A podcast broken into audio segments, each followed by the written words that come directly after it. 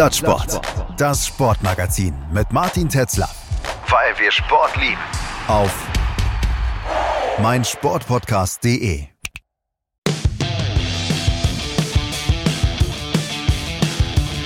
Plattsport.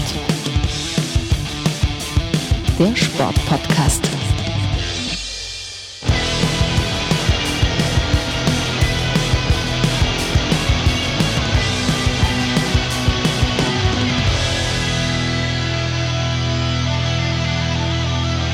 Hallo und herzlich willkommen bei Plattsport, das Sportmagazin, weil wir Sport lieben, bei meinsportpodcast.de.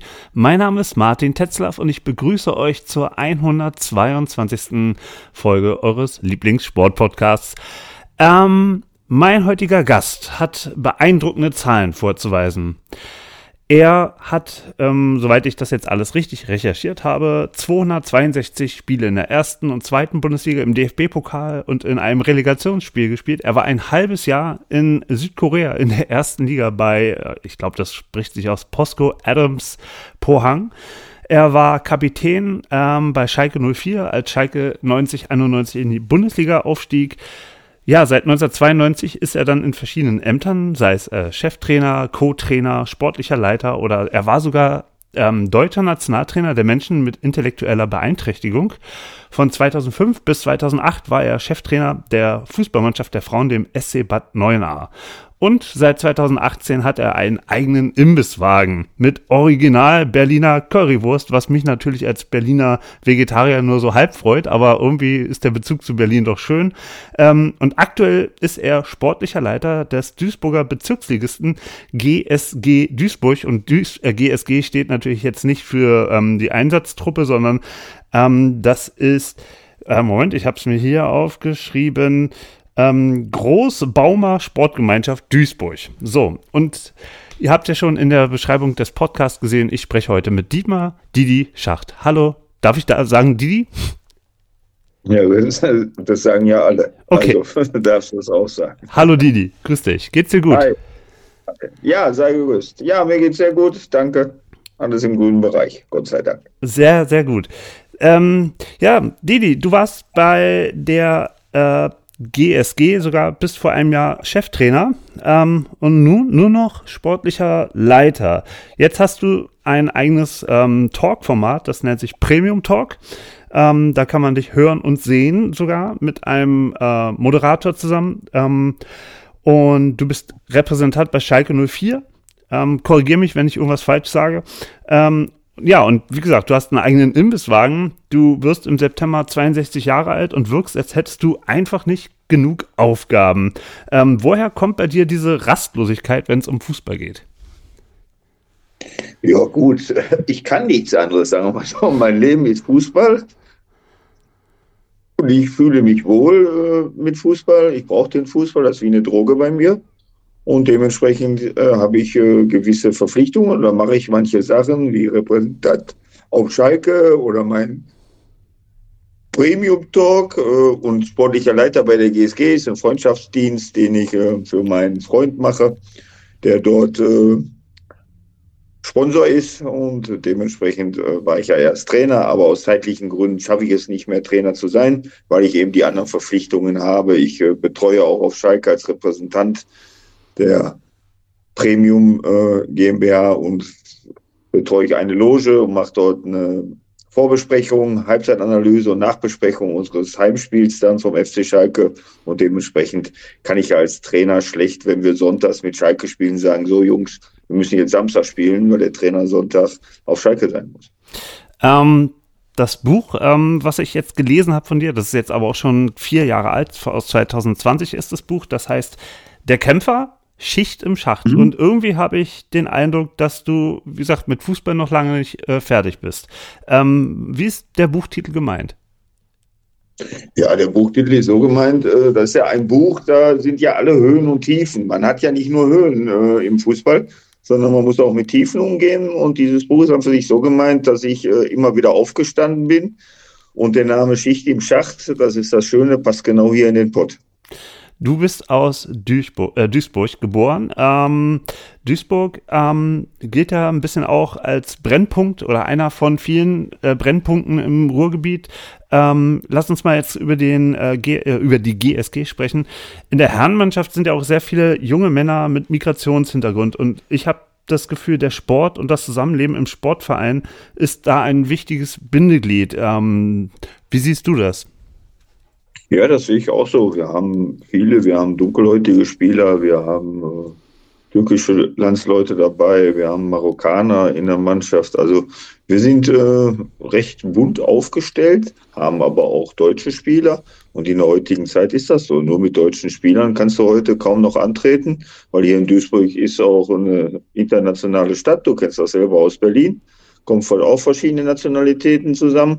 Und wenn man dann die Möglichkeit hat, wenn da unter den Jungs ein guter Fußballer ist, warum sollen wir den nicht äh, zur GSG holen? Das haben wir gemacht und äh, wir fahren damit ganz gut. Wir stehen momentan an fünfter Stelle und das passt. Bezirksliga, ne, muss man ja noch dazu sagen. Ähm ja, Bezirksliga, aber wir wollen auf Dauer ein bisschen höher.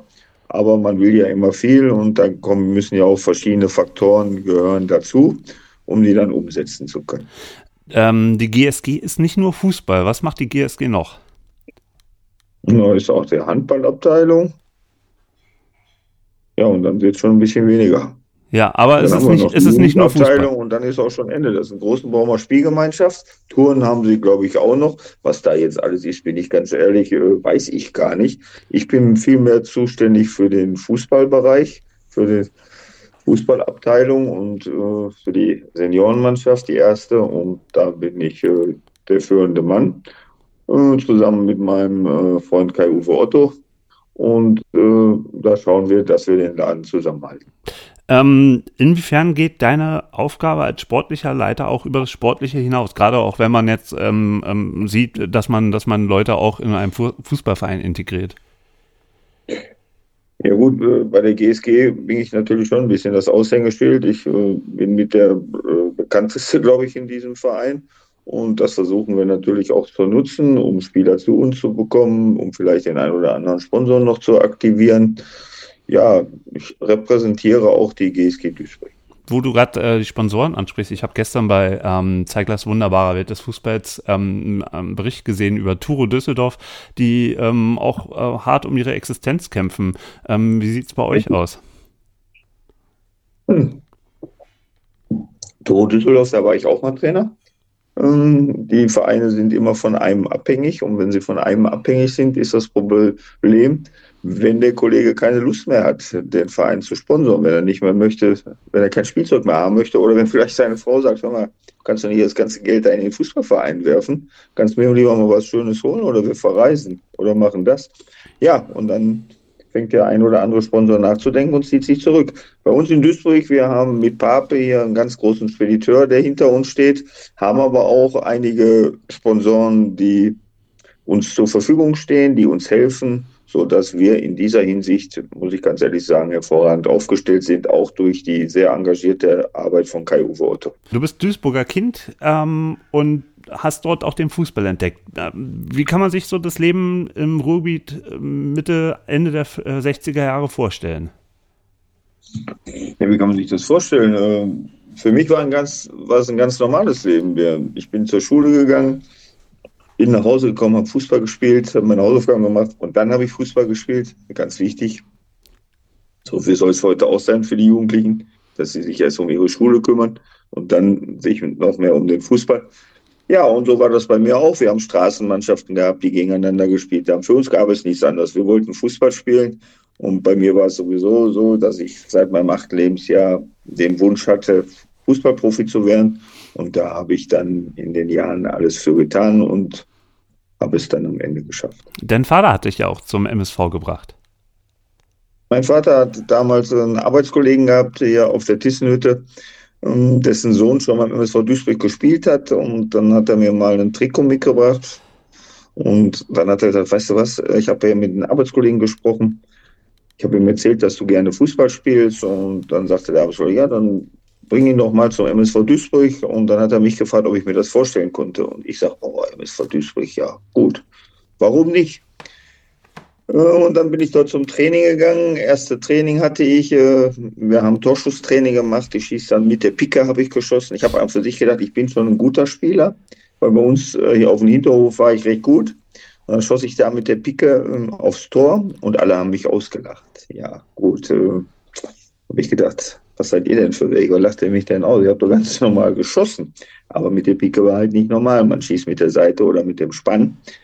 Ähm, ja, ich äh, war schon ein bisschen geschockt, habe mir das aber in dem Moment nicht anmerken lassen. Nach dem Training kam dann der Trainer zu mir und sagte immer, ähm, ich habe das gemerkt, die haben dich alle ausgelacht, aber ich möchte, dass du nochmal kommst. Irgendwas habe ich an da gespürt oder gesehen, dass irgendwas in dir steckt. Ja, und dann bin ich aber erstmal nach Hause und ja, nachdem ich dann die Platzanlage verlassen habe, fing ich erstmal an zu heulen. Ist mir nur der Bus vor der Nase weggelaufen, äh, weggefahren. Da musste ich noch drei Kilometer nach Hause laufen. Früher gab es ja noch kein Handy und nichts, konnte man alles nicht machen. Ja, und dann kam ich zu Hause an, machte die Tür auf, äh, schellte. Sag Mutter, ich am Heu, was ist mit dir? Ja, ich sag, Schlüssel zu Hause vergessen. Äh, beim Training haben mich alle ausgelacht, weil ich mit dem Pick aufs Tor geschossen habe. Und meine Mutter, da, da gehst du mir nicht mehr hin. Ich sage, Mama, ich sage, selbstverständlich gehe ich da nochmal hin. Und ich werde es denen alle zeigen. Ich werde Fußballprofi und am Ende werde ich über sie alle lachen. Ja, und so war es dann am Ende auch. Ich, ich, ähm, ich bin natürlich jetzt sofort wieder versunken in deinem Buch, in, in Gedanken, äh, als ich das jetzt letzte Woche gelesen habe. Was ich an diesem Buch sehr, sehr, sehr charmant finde, ist, dass die ganze wörtliche Rede im Ruhrpottdeutsch geschrieben ist. Ähm, wer ist denn auf die Idee gekommen? Bist du das oder der, äh, wie heißt der, Andreas ähm, ähm, ähm nee, Reinhardt? Wir sind da beide drauf gekommen. Nein, wir sind da beide drauf gekommen, weil es ist ja so, dass wir schon ja auch dat und wat sagen so wie ihr das in Berlin auch macht, oder Icke oder sonst was. Icke sagen wir jetzt nicht.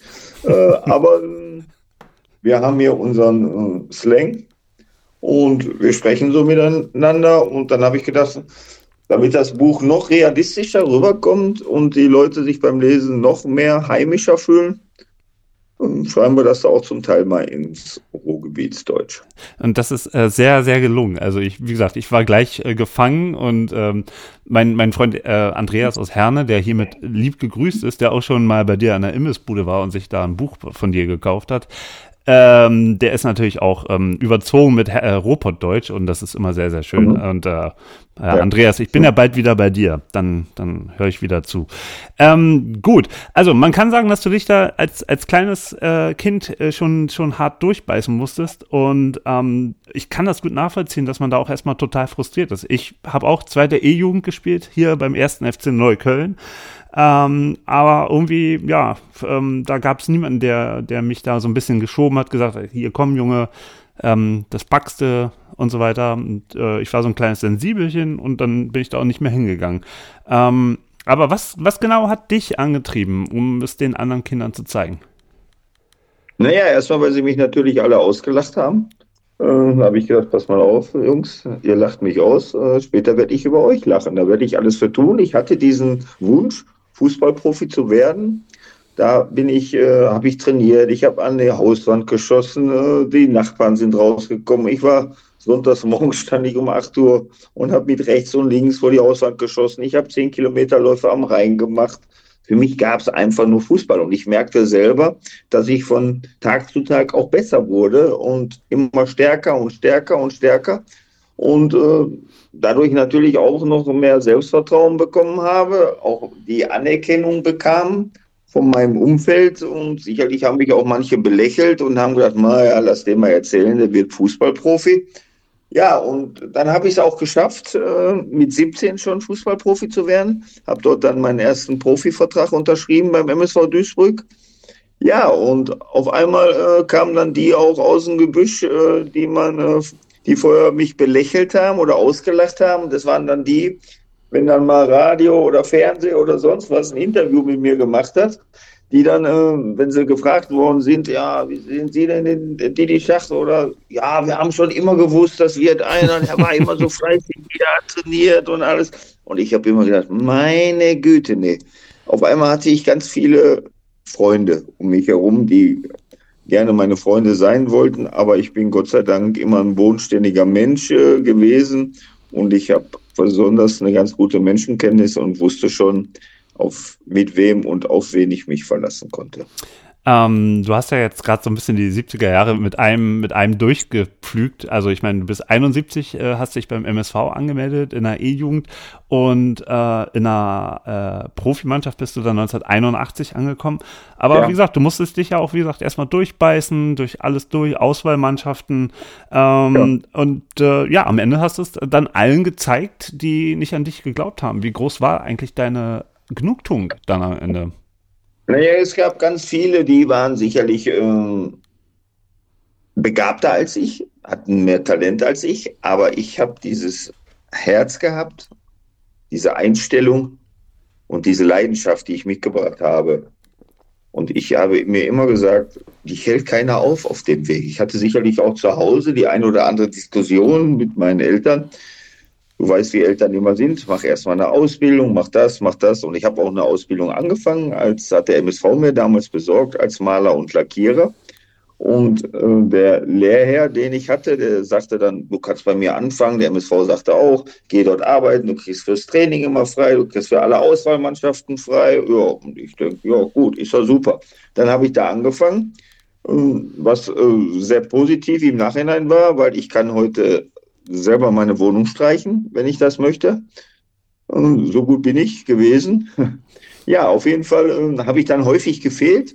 Und am Ende des ersten Lehrjahres bekam ich dann eine Abrechnung. Ich habe damals zu dem Zeitpunkt äh, 320 D-Mark verdient im ersten Lehrjahr.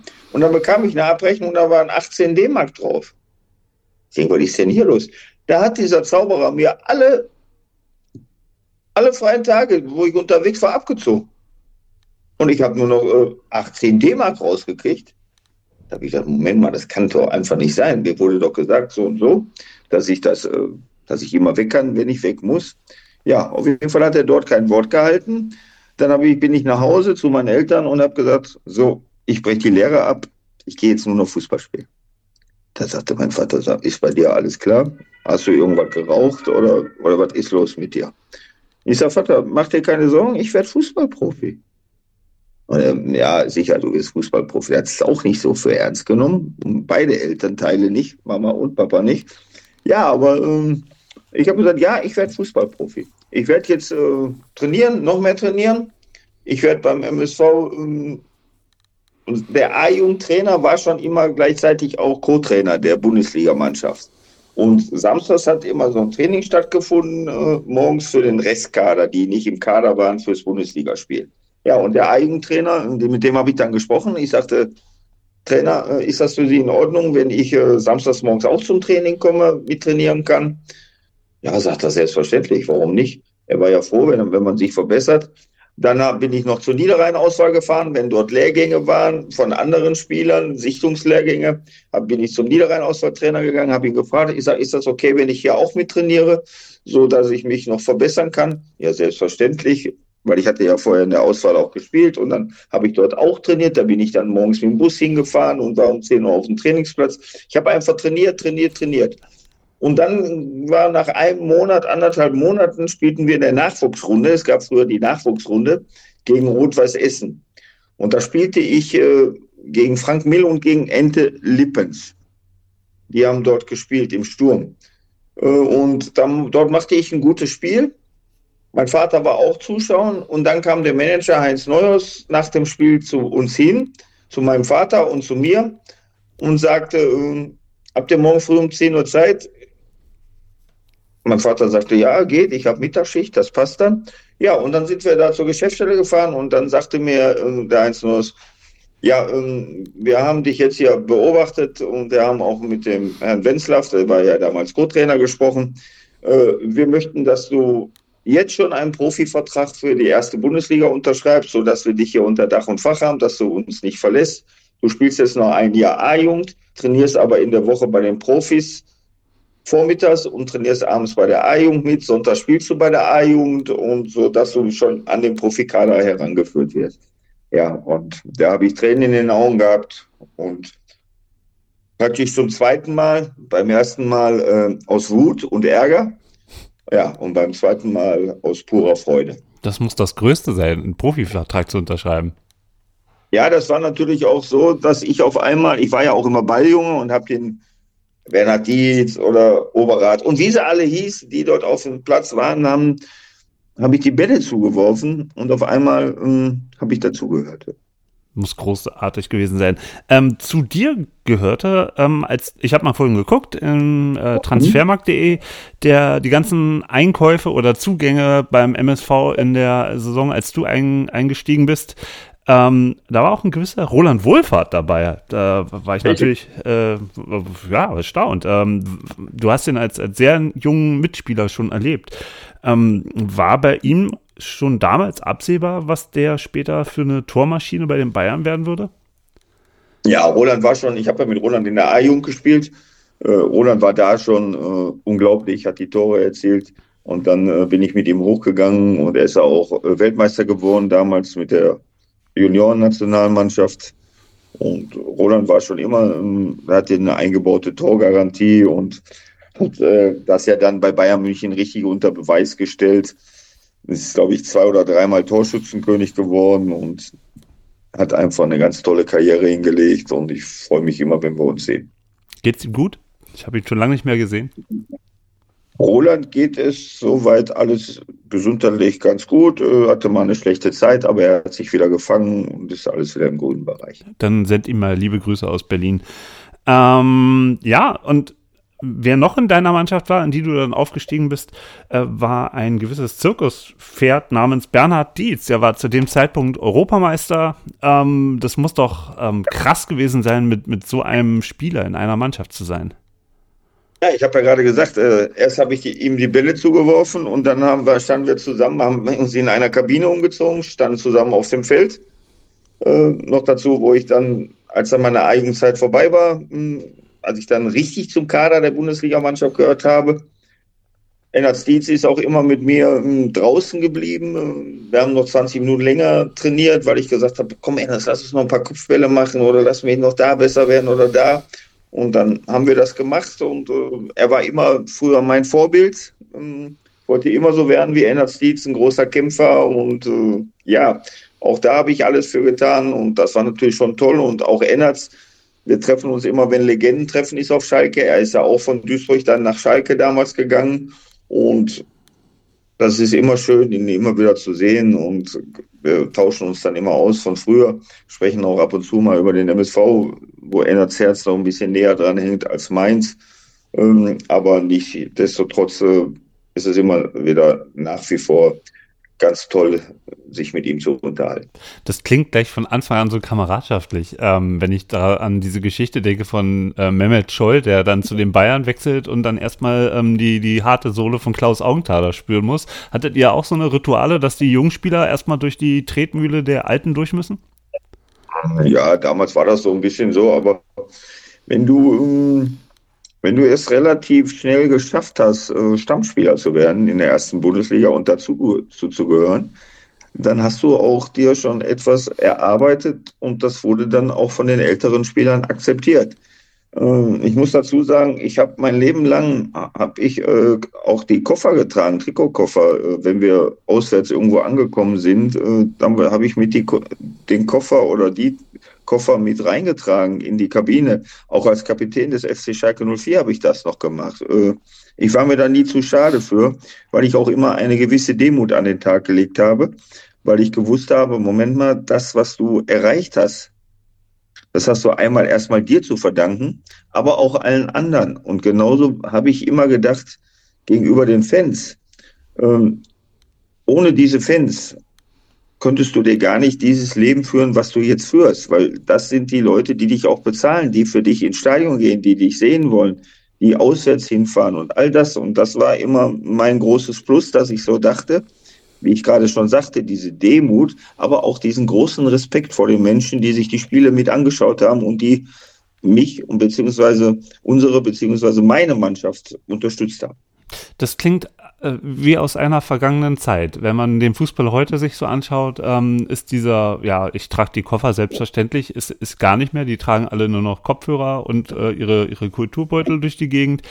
Ähm, aber ich meine, du bist ja trotzdem näher dran noch an den, an den Spielern. Ähm, auch an den Profis bei Schalke zum Beispiel. Gibt es da so ein paar, wo du jetzt sagen würdest, das sind gute Jungs, die ähm, sind sich nicht zu schade, auch ein paar Sachen mal mitzuschleppen für die Betreuer und die auch ein bisschen drum schauen, was das Umfeld ihnen bietet?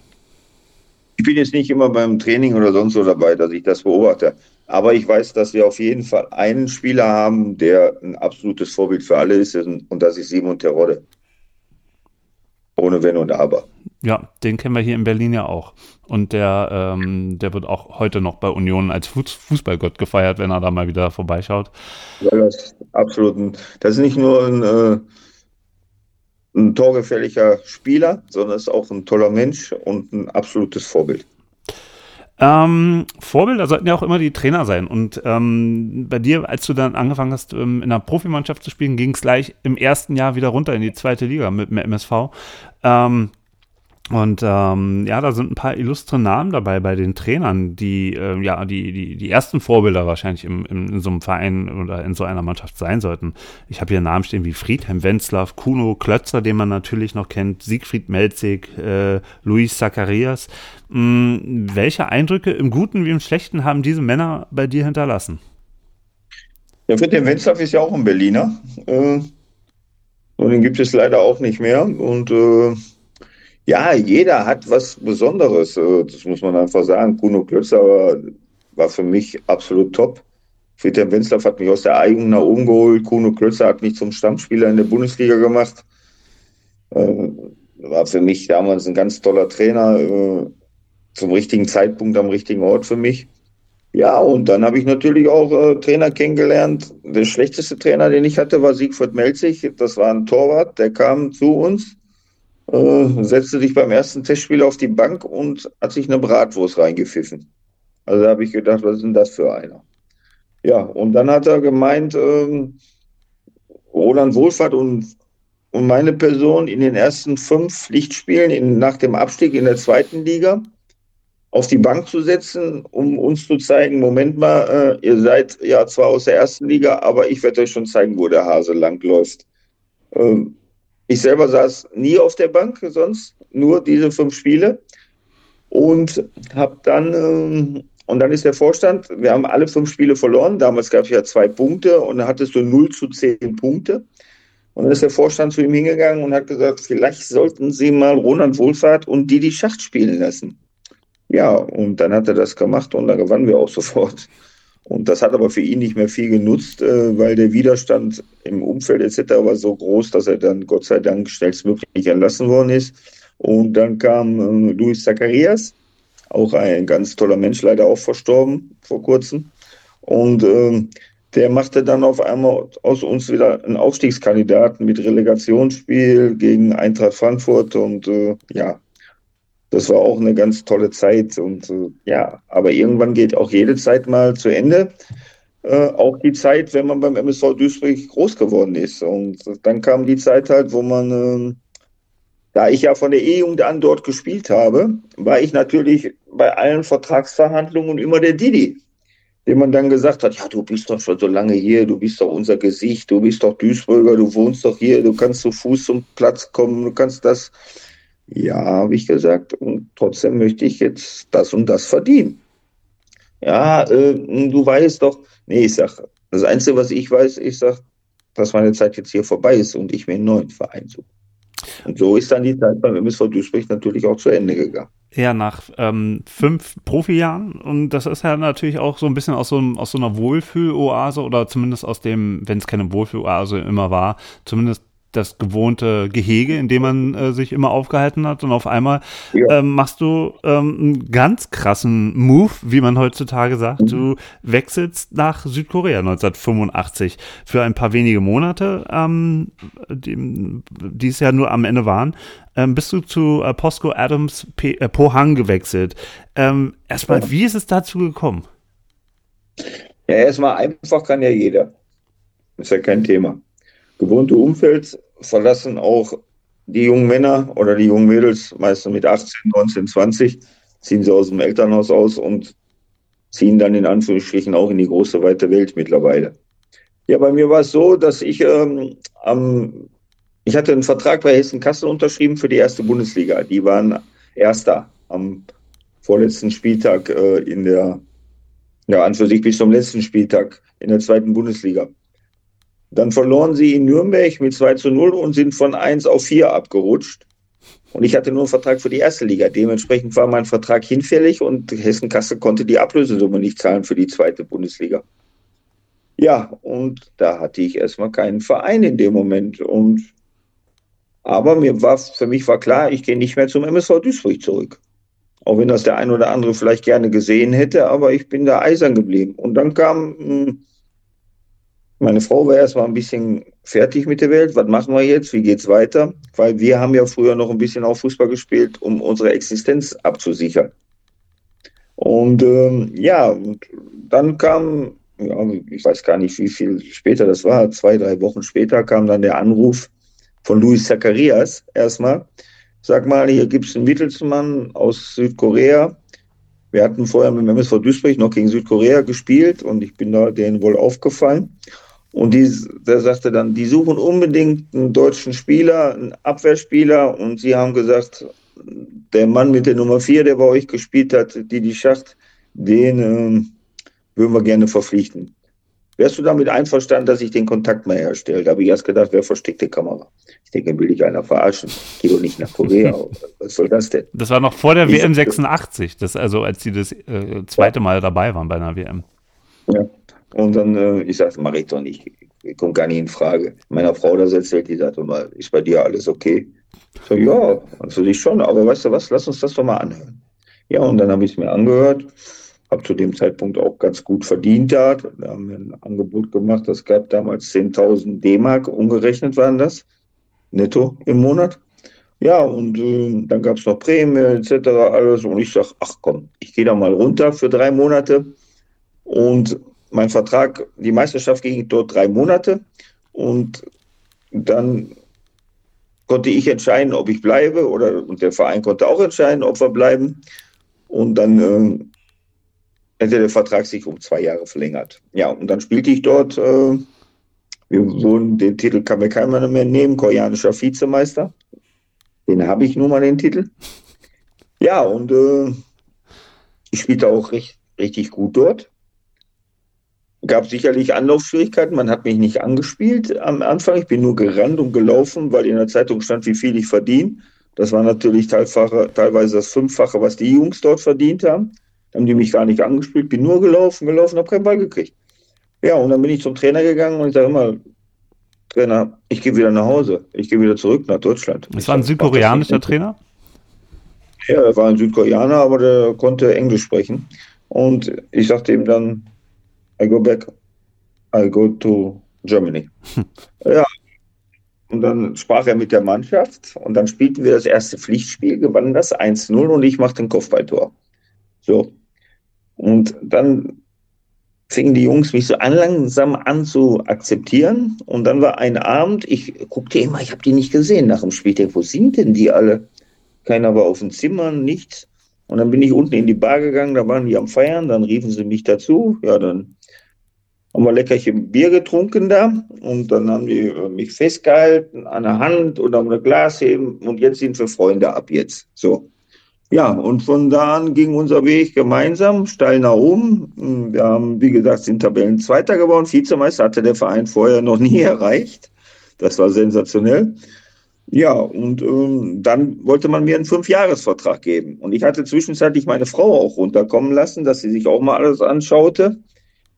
Aber ich muss auch ganz ehrlich sagen, ich hatte dann Heimweh und äh, wollte wieder nach Deutschland und habe auch gedacht, wenn ich jetzt hier fünf Jahre in Korea bleibe, ich komme zwar als Millionär nach Hause, aber mich kennt keine Sau mehr in Deutschland.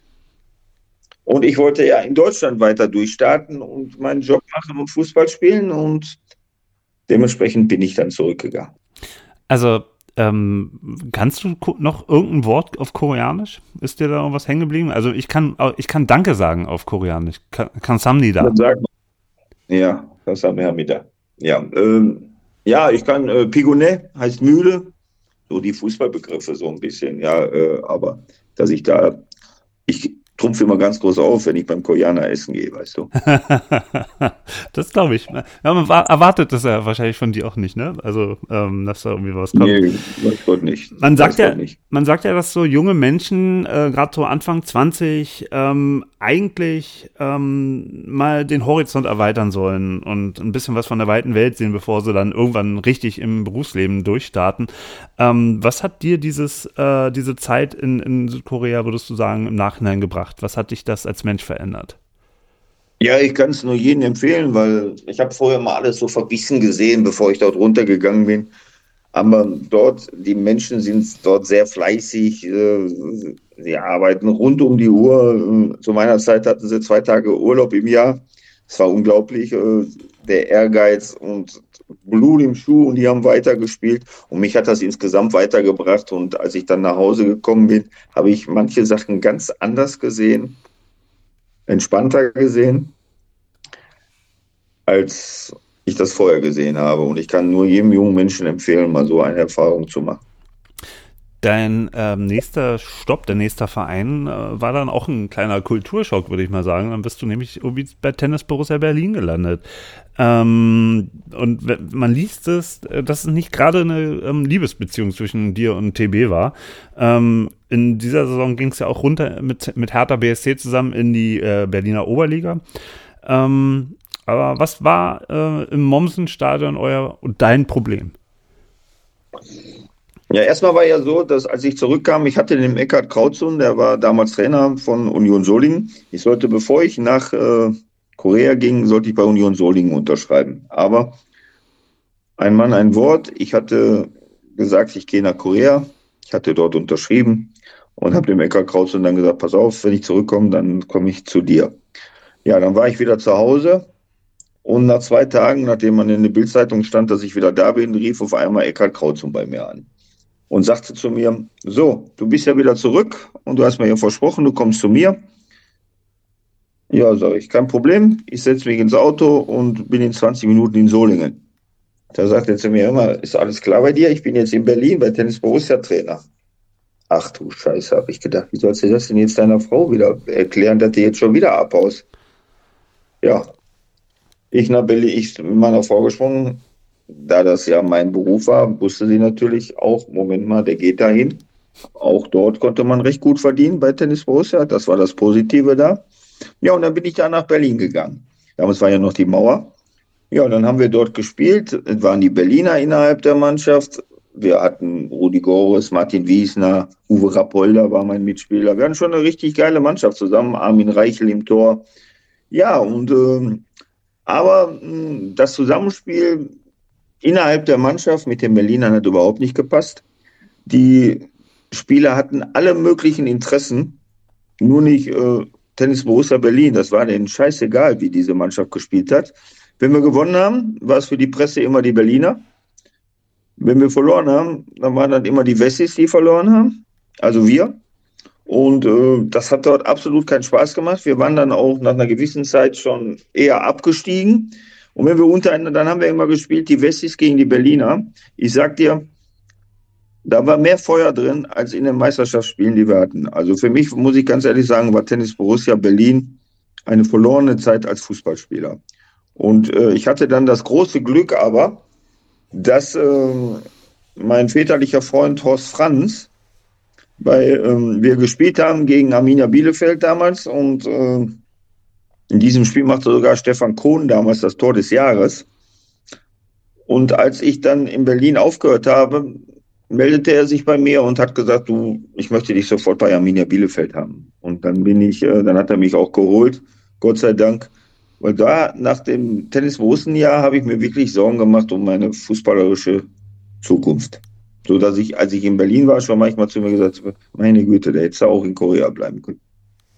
Ja, und dann Arminia Bielefeld. Aber ähm, das erste Jahr, Platz 9, klingt nicht schlecht. Ähm, aber dort mhm. trafst du dann schon wieder auf einen neuen Trainer. Ähm, nämlich ja, auf Fritz, äh, Fuchs. Fritz Fuchs, genau, der in derselben ja. Spielzeit nach drei, also 86, 87 war das, ähm, in derselben Spielzeit mit Homburg äh, zwar aufgestiegen war in die Bundesliga, sensationell, aber mhm. nach drei Spielen auch mit äh, ja, Konflikten da mit dem Präsidenten und dem Geschäftsführer dort ähm, auch wieder entlassen wurde, nach gerade mal drei Spielen. Ähm, aber mit dem kamst du auch nicht so richtig zurecht. Und in deinem Buch ähm, gibt es da einen Zwischenfall, von dem du schreibst. Großer Schauspieler war das, ja. Der ist durch Bielefeld gelaufen und hat jedem Servus gesagt, egal ob er die Leute kannte oder nicht. Er meinte, er wäre der berühmteste. Und der wollte dann, äh, wir waren dann im Trainingslager in, äh, auf, Ibiza. Und ja, dann der, der, hat uns immer versucht, so alle so ein bisschen gegeneinander auszuspielen. Das war so seine Art. Und wir waren dann im Trainingslager dort auf Ibiza und haben dann äh, haben trainiert und dann war unser freier Abend angesetzt und wir sollten um 23 Uhr wieder auf dem Zimmer sein, beziehungsweise im Hotel. Ja, und dann haben wir den Trainer aber getroffen so und wir waren mit 13 Mann zusammen unterwegs und dann haben wir den Trainer getroffen und dann ich war auch da, so das Sprachrohr der Mannschaft, wenn ich zu ihm hin, sage, Trainer, können wir nicht ein Stündchen länger? Und er, ja, ja, gut.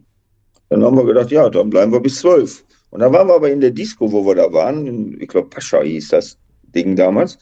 Und äh, ja, dann waren wir da und dann haben wir immer wieder Stündchen, so um zwölf haben wir dann gesagt, ach, wir können ja auch bis eins bleiben. Und so haben wir dann verlängert bis drei so ungefähr. ja, und dann kommen wir ins Hotel kommen unten rein und wollen unsere Zimmerschlüssel haben. Gar kein Zimmerschlüssel da.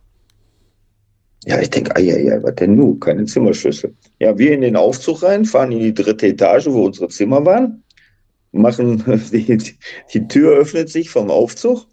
Norbert Eilenfeld, damals der Erste, der rausschoss.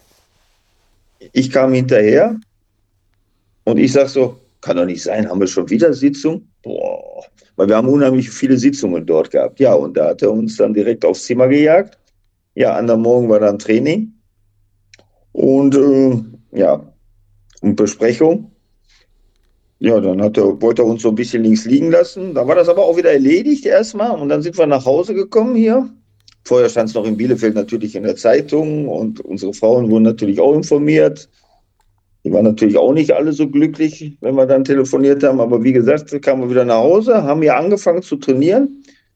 Und auf einmal wurde äh, jeder Spieler, der dort teilgenommen hat, mal eben eine Woche vom Training suspendiert, so ähnlich. Ich an vorderster Stelle, weil mich hat man als Initiator dieser ganzen Geschichte genommen. Ja, und äh, da war das Verhältnis natürlich ein bisschen gestört. Und ich war ja nur ausgeliehen und bin dann im Sommer auch von Bielefeld wieder weggegangen. Und hm, dann war auch, glaube ich, der Vertrag bei TB durch, ne? Da war der Vertrag bei TB durch. Ja, der war nicht ganz durch. Äh, und zwar wollte dann, ich habe ja dem Herrn Weiß gehört vom Interconti Hotel und der wollte dann noch eine höhere Ablösesumme für mich haben und dann habe ich zu ihm gesagt, dann lasse ich mich reamateurisieren. Und dann bin ich zu Bergisch Gladbach gewechselt, habe dort ein Jahr hm, gespielt. Manfred Ommer war damals da der Hauptsponsor. Und dann bin ich in Duisburg und dann sollte ich Spielertrainer werden beim Wuppertaler SV. Wie alt warst du da? Wie alt warst du Bitte? da? Um Spielertrainer zu werden, dann ist man doch ja, meistens schon ein paar Jährchen älter. Jung, ich war 25 war ich da. 25 Jahre alt. Und er wollte dann, beim Wuppertaler SV wollten mich als Spielertrainer holen für die nächsten drei Jahre. Ja, und dann haben wir dort aber mit Bergisch Gladbach gespielt und ich bin gnadenlos ausgepfiffen worden, das ganze Spiel über. Und dann habe ich nach dem Spiel habe ich den Trainer von Wuppertal, der auch gleichzeitig Manager war dort, mit dem habe ich dann gesprochen. Ich sage, weißt du was, zu so einem Verein komme ich niemals im Leben mehr als Spieler. Brauchen wir gar nicht drüber sprechen. Gut. Also ich sage, ist das, ist das hier für mich erledigt. Ja, und dann bin ich nach Hause, habe meiner Frau das erzählt die zu dem Zeitpunkt damals äh, schwanger war, war natürlich auch gedacht, ja, wie soll es denn jetzt weitergehen, wie Frauen halt so sind. Ich sage, mach dir keine Sorgen, ich werde schon einen neuen Verein finden, das geht immer weiter. Finde immer wieder einen Verein. Ja, und dann äh, habe ich mir Hertha, MSV Duisburg gegen Hertha BSC, damals um die deutsche Meisterschaft spielend, äh, Amateurligen angeguckt. Und da saß oben auf der Tribüne Peter Neururer und Hermann Gerland. Und dann sprach Peter Neururer mich an und sagte, hör mal, äh, du bist doch der Didi Schacht. Ich so, ja, richtig. Ja, hast du nicht Lust zu mir zu wechseln? Oh, ich denke, Hermann Gerland, Bochum. Bochum ist doch eine geile Geschichte. Ja, ich sag gerne komme ich nach Bochum. Er sagte, hör mal, du Arsch, ich bin nicht bei Bochum, ich bin bei Alemannia Aachen Trainer. Oh, gut. Er sagte, gib mir mal deine Telefonnummer, ich rufe dich morgen an. Damals gab es ja noch kein Handy. Also Telefonnummer gegeben. Ich nach Hause zu meiner Frau, ihr das erzählt. Die schon ganz, ja geil, aber an der Morgen, Punkt 10 Uhr ging das Telefon. Peter Neuro hier, kannst du dann und dann hier in Aachen sein? Ähm, wir wollen mit dir einen Vertrag machen. Da bin ich dorthin. Er war nicht selber dabei. Ja, dann haben die mir ein Angebot gemacht. Dann habe ich zu denen gesagt, nö, für das Geld spiele ich nicht, fahre ich lieber wieder nach Hause. Dann bin ich wieder nach Hause gefahren zu meiner Frau und ich sage, sag, ich habe da nicht unterschrieben. Wie, du hast da nicht unterschrieben? Nee, sag ich, das ist mir zu wenig, ich möchte mehr haben. Für, das Geld fahre ich nicht hin und her, mache ich nicht, spiele ich nicht. Wir wohnen hier in Duisburg und Ende. Ja, äh, zwei Stunden später ging das Telefon, Peter Neurohrer, und alles klar gemacht. Ich so, nee, ich komme nicht. Wie, du kommst nicht? Nee, sag ich, ist mir zu wenig. Er sagt, äh, ja, wie viel willst du denn haben? Ich sage, das und das und das und das. Und alles muss passen. Ja, ich telefoniere mit dem, ich rufe dich wieder an. Dann zehn Minuten später Telefon. Du fährst jetzt morgen wieder nach Aachen und unterschreibst sofort den Vertrag, sagt er. Ist alles geregelt für dich. Ja, und dann bin ich nächsten Tag wieder hingefahren und habe den Vertrag unterschrieben. Ja, und dann bin ich in Aachen innerhalb kürzester Zeit zum Publikumsliebling geworden wie ich bei allen Vereinen, außer bei Tennis Borussia, wo ich gespielt habe, Publikumsliebling war. Äh, und dann, äh, ja, und dann ist Peter Neuro damals von Aachen nach Schalke und hat mich da mitgenommen. Ja, und dann habe ich nochmal für den großen und ruhmreichen FC Schalke 04 gespielt. Na, da hast du jetzt aber ein paar Brücken auf einmal geschlagen. Also erstmal von Bergisch Gladbach zu Aachen ähm, und Aachen ist ja nun auch nicht gerade ein unkultiger Verein in Deutschland. Also der Tivoli, äh, also was für ein Hexenkessel und ähm, da, ja. damals noch der alte Tivoli und ihr habt dann zweite Liga gespielt und du hast ja dann den Sprung wieder vom Amateurfußball in den Profifußball geschafft. Also musst du doch wahnsinnig erleichtert gewesen sein. Ja, sicher. Ich, ich war einfach immer nur stolz auf mich, dass ich das immer wieder alles hinbekommen habe. Ja. Außerdem habe ich aber nie an mir selber gezweifelt. Ich habe nie gedacht, äh, Moment mal, jetzt ist Schluss oder sonst irgendwas. Nein. Ich, äh, bei mir ist das Glas immer halb voll. Das ist eine gute und ich Eigenschaft. Ein sehr positives Denken und äh, ich glaube einfach an mich und ich, äh, für mich geht es immer weiter. Deswegen verstehe ich auch manchmal nicht die Menschen, die immer, oh, mir geht schlecht und das und das. Nein, wenn du positiv denkst, dann gehen auch viele, sagt man ist für alles für, ja, nicht für alles, aber für fast alles selbstverantwortlich. Hm. Ja, ähm, finde ich, finde ich eine gute Eigenschaft. Ähm, deine, deine Frau damals hat das sicherlich äh, alles ein bisschen, naja, äh, aus einer anderen Perspektive gesehen, denke ich mir. Einer anderen Perspektive gesehen, sicherlich. Sie ist natürlich für die Sicherheit, ganz klar, wenn sie, in dem Moment war sie schwanger und, äh, aber sie stand immer zu mir. Leider ist sie mittlerweile verstorben. Äh, sie stand immer an meiner Seite und äh, ist dem Weg mitgegangen. Und sie ist nur immer in Duisburg wohnen geblieben und ich bin halt immer alleine. Und da muss man einfach nur Dankeschön sagen, dass sie dann meinen Sohn auch äh, so toll und großgezogen hat. Auch ohne mich teilweise, ja. Hm. Ähm, du hattest ja gerade Peter Neurohr schon beschrieben äh, oder, oder erwähnt. Mich würde mal interessieren, wir hier in Berlin haben ja äh, Erfahrungen mit Peter Neurohr gemacht, als er in der Saison 90, 91 Hertha-Trainer für eine ganz kurze ähm, Zeit nur war. Ähm, und danach, ähm, klar, bei, bei, bei Schalke, als er dann da durchgestaltet ist und bei Bochum und jetzt äh, quasi als Experte überall zu sehen ist. Aber was waren das damals äh, für ein äh, junger Mensch? Also, oder anders gefragt, wie war er denn als junger Mensch? Ja, es war ein harter Trainer, der eine ganz klare Linie hatte, äh, der gewisse Regeln hatte, aber ein lockerer, lustiger Typ, äh, absoluter Motivator, der dich mit nach vorne gebracht hat und äh, ja, dem ich sehr viel zu verdanken habe, halt, der mich zum FC Schalke 04 geholt hat. Und ohne ihn wäre ich heute nicht äh, das, was ich bin wäre heute auch kein Repräsentant des FC Schalke 04. All das habe ich ihm zu verdanken. Sicherlich habe ich mir selber das auch zu verdanken, weil ich halt äh, auf Schalke Publikumsliebling geworden bin, große Leistungen gebracht habe, äh, Kapitän der Aufstiegsmannschaft war und all das gehört sicherlich dazu. Aber es gehört ja auch immer dazu, dass einer dich empfiehlt oder weiter nach vorne bringt. Ähm, wo du gerade sagst, der, der, der konnte gut motivieren. Was, was waren denn so, so, so Dinge, die er drauf hatte, die nur er drauf hatte, die, ja. Er hat die Mannschaft schon, er war schon Menschenfänger, so dass die Mannschaft für ihn auch durchs Feuer ging, ne? ganz klar. So einfach. Das hat er gut gemacht. Ja, ganz einfach.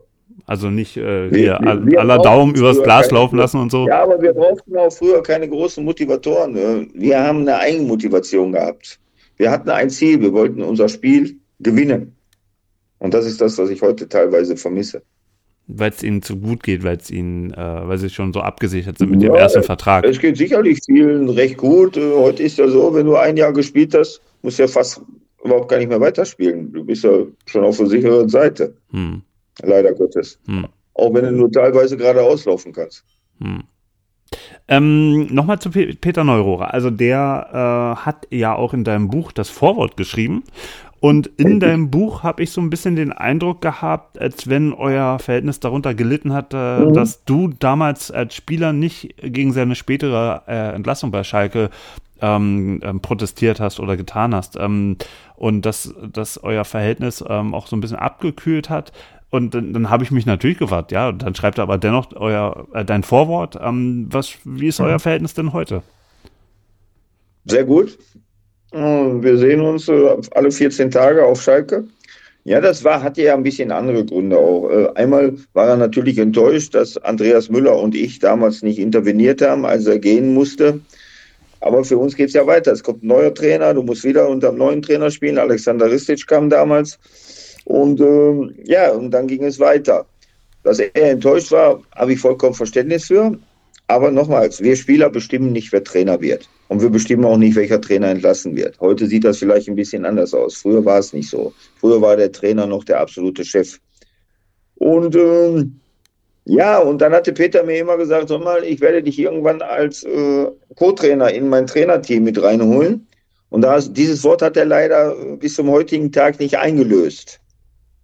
Und da war ich natürlich ein bisschen enttäuscht drüber. Und so ist, und er ist ja dann auch ein bisschen, er war da Trainer, da Trainer. Und so ist natürlich auch, wir sind uns nicht mehr großartig über den Weg gelaufen, ist das Verhältnis natürlich ein bisschen abgekühlt.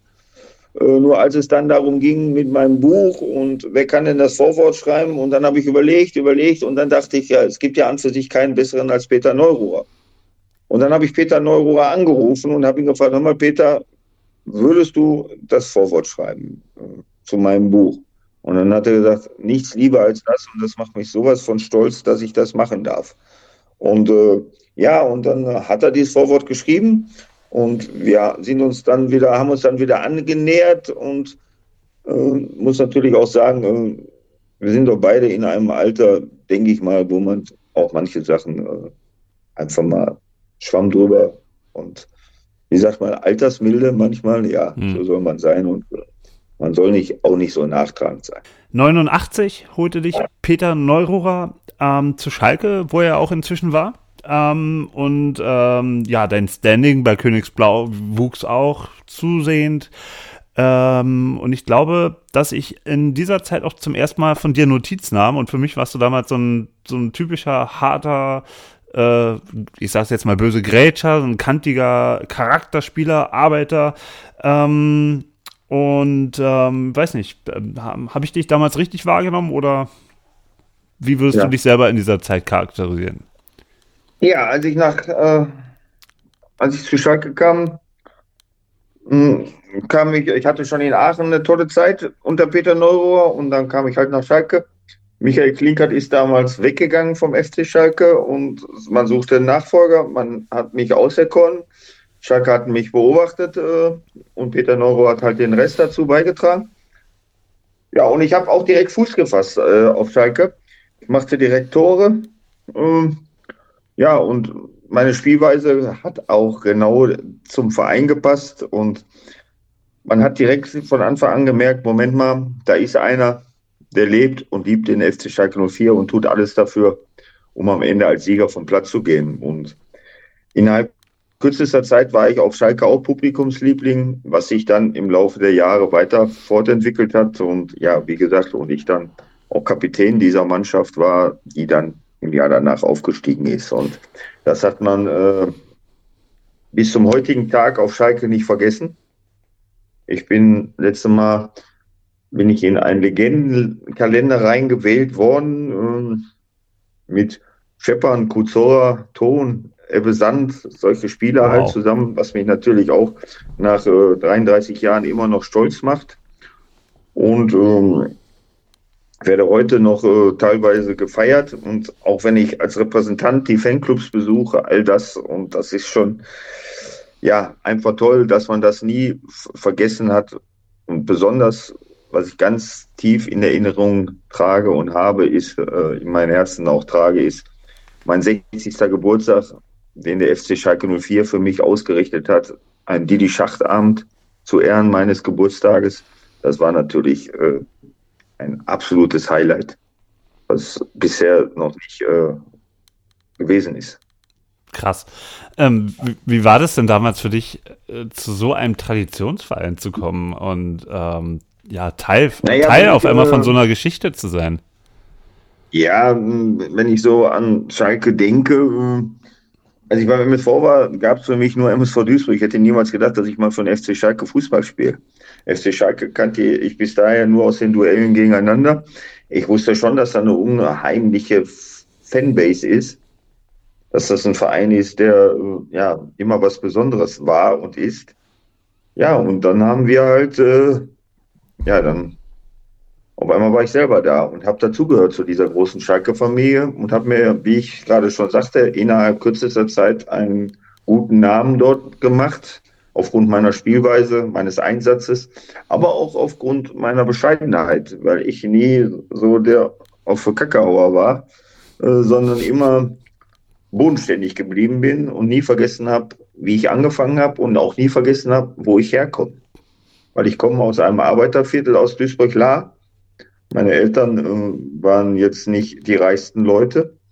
Ähm, ich wusste, wie man, dass man arbeiten muss, um nach oben zu kommen.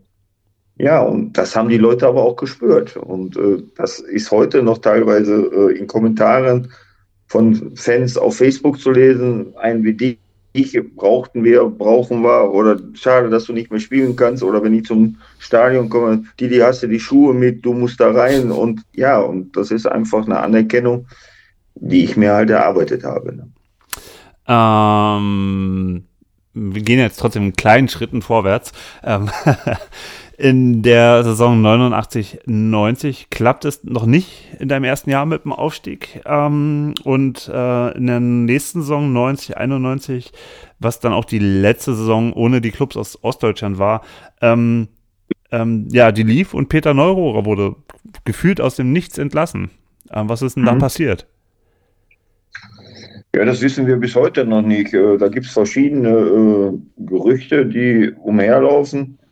Ähm, einige sagen, er hatte einen Zweijahresvertrag äh, gefordert und der Präsident wollte ihm nur einen Einjahresvertrag geben. Andere sagen, Eichberg wollte einen Trainer holen, der ein bisschen, äh, ja, wie sagt man, prominenter war. Ein bisschen mehr Glamour. Äh, halt auffälliger war, weil er ist ja so, Eichberg ist, hat in Düsseldorf gewohnt und wollte so ein bisschen Schickimicki haben, auch ein bisschen High Society. Ja, und dann passt, hat natürlich so ein Alexander Rissic ganz gut ins Bild gepasst, der ja sehr exzentrisch war als Trainer. Und äh, ja, warum er am Ende gehen musste, sagt, weiß Peter bis heute noch nicht und äh, wir wissen es auch nicht. Da fällt mir gerade ein, Alex Ristic war ja beim HSV ähm, Assistenztrainer unter Ernst Happel und äh, das hatten wir vorhin gar nicht besprochen. Ich glaube, du hattest auch mal ein Probetraining beim HSV, oder? Ja, ich war damals als, zur Zeit, als Melzig beim MSV Duisburg war, ähm, da ich ja mit Melzig ein Problem hatte, ähm, habe ich damals äh, ein Probetraining beim HSV bekommen. Kuno Klötzer hatte mir das organisiert, der mich ja aus meiner Duisburger Zeit noch kannte. Ja, und dann habe ich beim HSV mittrainiert, drei Tage lang. Habe richtig gut trainiert, habe Horst Rubesch äh, bei jedem Trainingsspiel keine Schnitte gegeben. Er hat keine Chance gegen mich und auch in H beim HSV, damals in der Hamburger Bildzeitung stand auch Didi Schacht, absolutes Stoppertalent, Innenverteidiger, Vollstopper. Aber damals war Dietmar Jakobs Vorstopper beim HSV äh, und überhaupt die gesamte Mannschaft. Das war ja auch diese Europapokalmannschaft. Felix Magath, Manny Kals, Jimmy Hartwig. Äh, das war ja eine Truppe, die war ja unglaublich. Und Alexander Ristic war zu dem Zeitpunkt der Co-Trainer dort und hat dann mit uns dieses auch Konditionstraining gemacht. Und äh, ja, und manchmal Fußball ist ja, man muss im Fußball immer vorsichtig sein, man sieht sich zwei oder dreimal im Leben. Ne? Mhm. Und das natürlich erkannte mich noch von damals und was natürlich nicht mein Schaden war. Mhm. Ja, also ähm, Alexander Ristic, für mich ist das natürlich Mr. Patex, ja, aus seiner Düsseldorfer Zeit. Ähm, und in meiner Erinnerung ist er der Trainer, der zum einen ähm, ja, Schiedsrichter charmant mit Bonbons äh, umgarnte mhm. und äh, aber auch ja, knallhart sein konnte und auch sehr giftig ja. sein konnte. Ähm, wie würdest du den, den Alltag mit Alexander Ristic als Coach ähm, beschreiben? Ja, Alexander Ristic, äh, man muss erstmal muss man sagen, zu dem Zeitpunkt damals war auch der Bosnienkrieg. Da hat er auch sehr drunter gelitten, weil seine Familie halt, er ist ja aus Bosnien-Herzegowina und er wusste teilweise, er hat sehr viel im Krieg für die Familie getan, gesammelt etc. Als Trainer war Alexander Ristic, als er kam zum FC Schalke 04, äh, habe ich erstmal 14 Tage lang, hat er mich wirklich boah, transaliert, hat mich lang gemacht, lauf, alte Mann, mach und tu und etc. Also volle Programm. Dass ich teilweise gesagt habe, das kann doch nicht sein, aber was ist denn jetzt hier los? Dann äh, war ich ja zu dem Zeitpunkt schon Spielführer auf Schalke. Und äh, ja, dann äh, spielten wir nach der Vorbereitung erstes Spiel in Braunschweig. Und vorm Spiel ist immer einer in die Kabine gekommen. Du wusstest, früher war das und so Spielberichtsbogen unterschreiben als Kapitän und all das. Ja, und dann kam Ristic äh, und dann kam er und ich wollte unterschreiben. Sagte, hey, was machst du da? Luginger ist Kapitän. Ist Problem für dich, Didi? So, ne, Trainer, ist kein Problem für mich. Ich will nur spielen. Gut, dann haben wir gespielt. Wir haben 1 zu 0 gewonnen. Das war alles gut. Dann äh, nächstes Spiel zu Hause, auch wieder Luginger Kapitän. Und dann spielten wir in MSV Duisburg. Und Ristic wollte mich testen. Wie reagiere ich darauf, dass ich kein Spielführer bin mehr? Ich habe das so hingenommen, weil ich wollte nur Fußball spielen. Ich musste nicht unbedingt der Kapitän dieser Mannschaft sein. Ja, und ähm, vom Spiel in Duisburg sitzen in der Kabine, dann kommt er wieder, dann will der Betreuer von uns will zum Luginger gehen, er sollte unterschreiben. Da sagt er, hey Ristic, hey Junge, was machst du? gehst du mit Spielbericht zu Didi. Didi ist unser Kapitän. Was willst du bei Luginger? Didi unterschreibt. Und von dem Tag an, äh, ja, Maristic und ich äh, sind wir, waren wir ein Team und haben dann, äh, ja, und sind dann zusammen aufgestiegen. Genau, und dann gab es ja auch eine, eine zünftige Aufstiegsfeier mit Alex äh, Ristic von, und da gab es, glaube ich, einen Ball oder so, von dem er dann zeitiger abgehauen ist. Ja, wir haben dann äh, unseren Aufstieg gefeiert und wir hatten ja immer so welche dabei, die ja gerne. Wir haben anders Aufstieg gefeiert als heute, glaube ich. Äh, und äh, dann wurde die Musik von unserem Physiotherapeuten damals ein bisschen lauter gemacht. Und äh, dann wurde aber, Ristic ist dort hingegangen, hatte Frau und Kind dabei. Alles das war für ihn immer heilig. Und hat gesagt, machen Sie bitte Musik leiser. Und der Physio, ja, Trainer, wir sind aufgestiegen, wir feiern machen Sie bitte Musik leiser. Na, Trainer, äh, ja, er hat die Musik nicht leiser gemacht, dann hat richtig seine vorgenommen, ist nach Hause gegangen mit seinem Kind. Und wir sind nächsten Tag in den Urlaub äh, gegangen und sagte noch zu meiner Frau, pass mal auf, da wird irgendwas passieren. Zwei Tage später, wir waren auf Mallorca im Urlaub, äh, las ich dann die Bildzeitung Physiotherapeut mit sofortiger Wirkung entlassen. Krass. weg. Krass. So ist das manchmal. Ja, gut, aber so hat jeder Trainer seinen eigenen Führungsstil, seine eigene Linie. Ja, und äh, so war es dann am Ende. Ähm, und was ich bei Ristic aber sagen muss, äh, man konnte sich auf ihn verlassen, was er gesagt hat. Das äh, war schon, war auch eine Klasse für sich. Er hat sehr viel unter Happel und Sebek gelernt. Auch Training war top. Also, auch wenn es eine harte Zeit war, aber auch eine sehr prägsame, aber auch eine tolle Zeit. Also du bist ja für viele der Kapitän der Aufstiegsmannschaft 91. Ähm, aber jetzt lass uns doch mal über den Aufstieg reden. Also ich meine, was war, was war denn das für eine Saison? Was war denn das dann für ein Finale, wo ihr dann aufgestiegen seid? Was waren das für Feiern? Naja, wir sind äh, ja von Anfang an als Aufstiegsfavorit äh, gehandelt worden. Wir waren im Winter schon an der Spitze, haben dann nach dem Trainerwechsel weitergespielt, haben unsere Spiele gewonnen, haben, glaube ich, nur ein Spiel verloren gegen Waldhof Mannheim zu Hause. 2 zu 1, weil wir den Sieg wollten und am Ende blöde nach vorne gelaufen sind und ausgekontert worden. Und ähm, ja, und dann sind wir ähm, im Bus sind wir praktisch aufgestiegen, weil Stuttgarter Kickers unentschieden spielte und wir durch das Unentschieden schon aufgestiegen waren. Ja, und dann äh, sind wir angekommen am Hotel. Rissig ist einmal durch den Bus gelaufen, hat uns alle die Hand gegeben. Gratuliert zum Aufstieg. Dann sind wir rausgekommen, dann standen die da draußen mit Tablett, O-Saft und Sekt und alles. Und dann sagte, sagten sie, wollen Sie einen Schluck? Und ich war dann als erstes und dann, ich sag, Trainer, dürfen wir? Ja, trinkt ihr ein Glas Sekt. Seid ihr aufgestiegen? Mann, ja, wir haben ein bisschen Sekt getrunken. Ja, dann haben wir uns ganz normal vorbereitet aufs Spiel wieder. Keine Feier, nichts. Und einen Tag spielten wir dann gegen Fortuna Köln. Ja, und dann lagen wir bei Halbzeit 1-0 zurück. Die Leute waren nur am Feiern, auf der Autobahn, Autotorso und ach, alles Mögliche. Der Autokorso, die Polizei vorne weg, wir hinterher dem Bus, die Leute standen auf den Autos, die waren am Feiern und ach, war nur Partystimmung. Und wir liegen Halbzeit 1-0 zurück. 60.000, 70.000 Zuschauer im Stadion. Ja, und dann ist Rissich in die Kabine gekommen und hat boah, den ganzen Laden durcheinander gehauen, ihr Alkoholiker und was nicht alles und äh, hat uns beschimpft und hat dann gesagt, passt auf, wenn er das Spiel nicht gewinnt, 5000 D-Mark Geldstrafe. Weil er wollte jedes Spiel gewinnen und Aufstieg war noch nicht erledigt ne, für ihn. Glaubst er du, die 5000 Euro als Sieger aufsteigen? Meinst du, die 5000 Mark und hättet ihr wirklich zahlen müssen? Wenn wir nicht gewonnen hätten, ja. Krass. ja, und dann haben wir aber das Spiel 2 zu 1 gebogen und dann war die Welt erstmal wieder in Ordnung. Aber es ist schon ganz schön, ganz schön krass in so einer Situation. Also da nicht mitzufühlen, dass die Mannschaft irgendwie, die ist schon aufgestiegen und äh, ja. Mhm. Ja, und großartig feiern war dann auch nicht. Dann sind wir anderen Tag, dann montags, haben wir uns ins Goldene Buch der Stadt Gelsenkirchen eingetragen und dann war gut. Hm. Aber was bedeutet und dir das persönlich? War, Weil ich meine, das abends war diese Feier, wo ich gerade drüber gesprochen habe, und dann sind wir in Urlaub.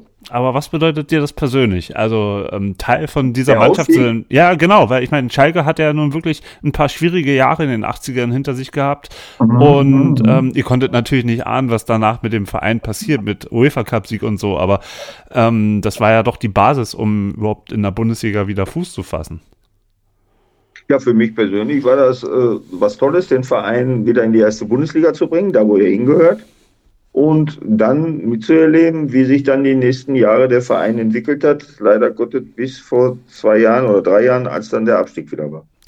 Ähm, denkst du da manchmal dran? Du warst ja dann leider non, mit 29 Jahren Sportinvalide, hast nur mhm. noch fünf Spiele in der ersten Liga gemacht wenn man mal guckt, 92 plus äh, 5 bis, äh, bis zum UEFA-Cup-Sieg, da wärst du 34 oder da warst du 34, als die mhm. UEFA-Cup-Sieger waren. Ja. Denkst du da manchmal dran, äh, dass du da hättest ein Teil sein können davon?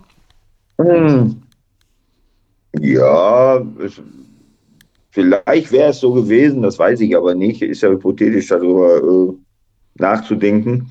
Äh, man weiß es nicht, wie die nächsten Jahre verlaufen werden. Wer hätte jetzt zwei Tage, Jahre später sein können oder sonst was, ist halt nur mal in dem Spiel gegen Borussia Dortmund passiert. Und äh, so habe ich einen tollen Abschluss gehabt in meinem letzten Bundesligaspiel.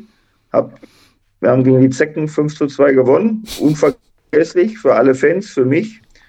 Und man kann sich ja an für sich keinen schöneren Abschluss wünschen.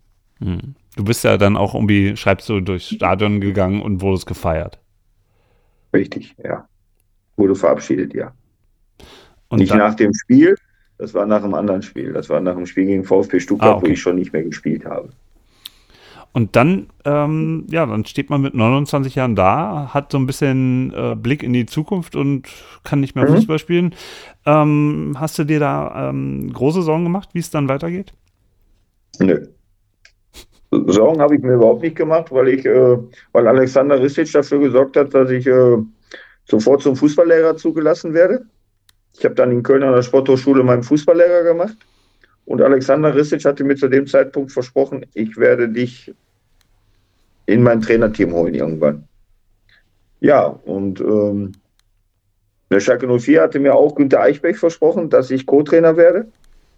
Unter Klaus Fischer, er war damals unser damaliger Cheftrainer. Ja, und dann habe ich erstmal meinen Fußballlehrer gemacht mit Augenthaler, Peter Herrmann, Thomas Hörster, Matthias Hergert, nur um einige zu nennen. Und äh, ja, und dann äh, war dieser ominöse Abend halt äh, zu Hause ein paar Gäste gehabt, im Fußballlehrerschein, die haben mit der Note 2 bestanden, ein bisschen gefeiert zu Hause. Auf einmal geht das Telefon abends um Viertel vor elf, Klaus Fischer am Apparat. Und äh, ja, habe ich gedacht, der will mir gratulieren. Und auf einmal sagte er immer, äh, ich habe mich anders entschieden, ich hole einen anderen Co-Trainer, weil äh, dich kenne ich noch nicht so lange und so gut, den anderen kenne ich schon länger und ich möchte gerne den als Co-Trainer haben. Und inzwischen war Klaus Fischer ja. Trainer auf Schalke. Genau, und da bin ich fast äh, aus dem Sessel gefallen. Meine Gäste, als ich wieder rauskam, wir haben auf der Terrasse draußen gefeiert, war Sommerzeit. Die haben gedacht, das wäre irgendwas mit der Oma. Äh, ja, und dann habe ich das meiner Frau gesagt, die war erstmal, die war richtig down damals, weil das war ja Wahnsinnseinstieg für mich gewesen. Noch dazu, wo dann äh, zwei Monate später Udo Lattek Cheftrainer wurde auf Schalke. Mit dem Netzwerk, welches Udo Lattek hatte, äh, weiß man auch nicht, wo der Weg hingeführt hätte. Nun ja, äh, auf jeden Fall war es dann, da habe ich mit Eichbech noch ein längeres Gespräch gehabt. Äh, er sagt, na, wenn er sich so entscheidet, können wir nichts machen. Aber Ristic hatte mir gesagt, ich hole dich in mein Trainerteam. So, zu dem Zeitpunkt ging es noch nicht. Dann habe ich aber ein Angebot von Wuppertaler SV als Co-Trainer von Gerd von Bruch bekommen. Dort bin ich dann hin und bin während dieser Zeit dann zum FC Rennstadt als Cheftrainer gewechselt in die zweite Bundesliga mit 30 Jahren. War ich einer der jüngsten damals.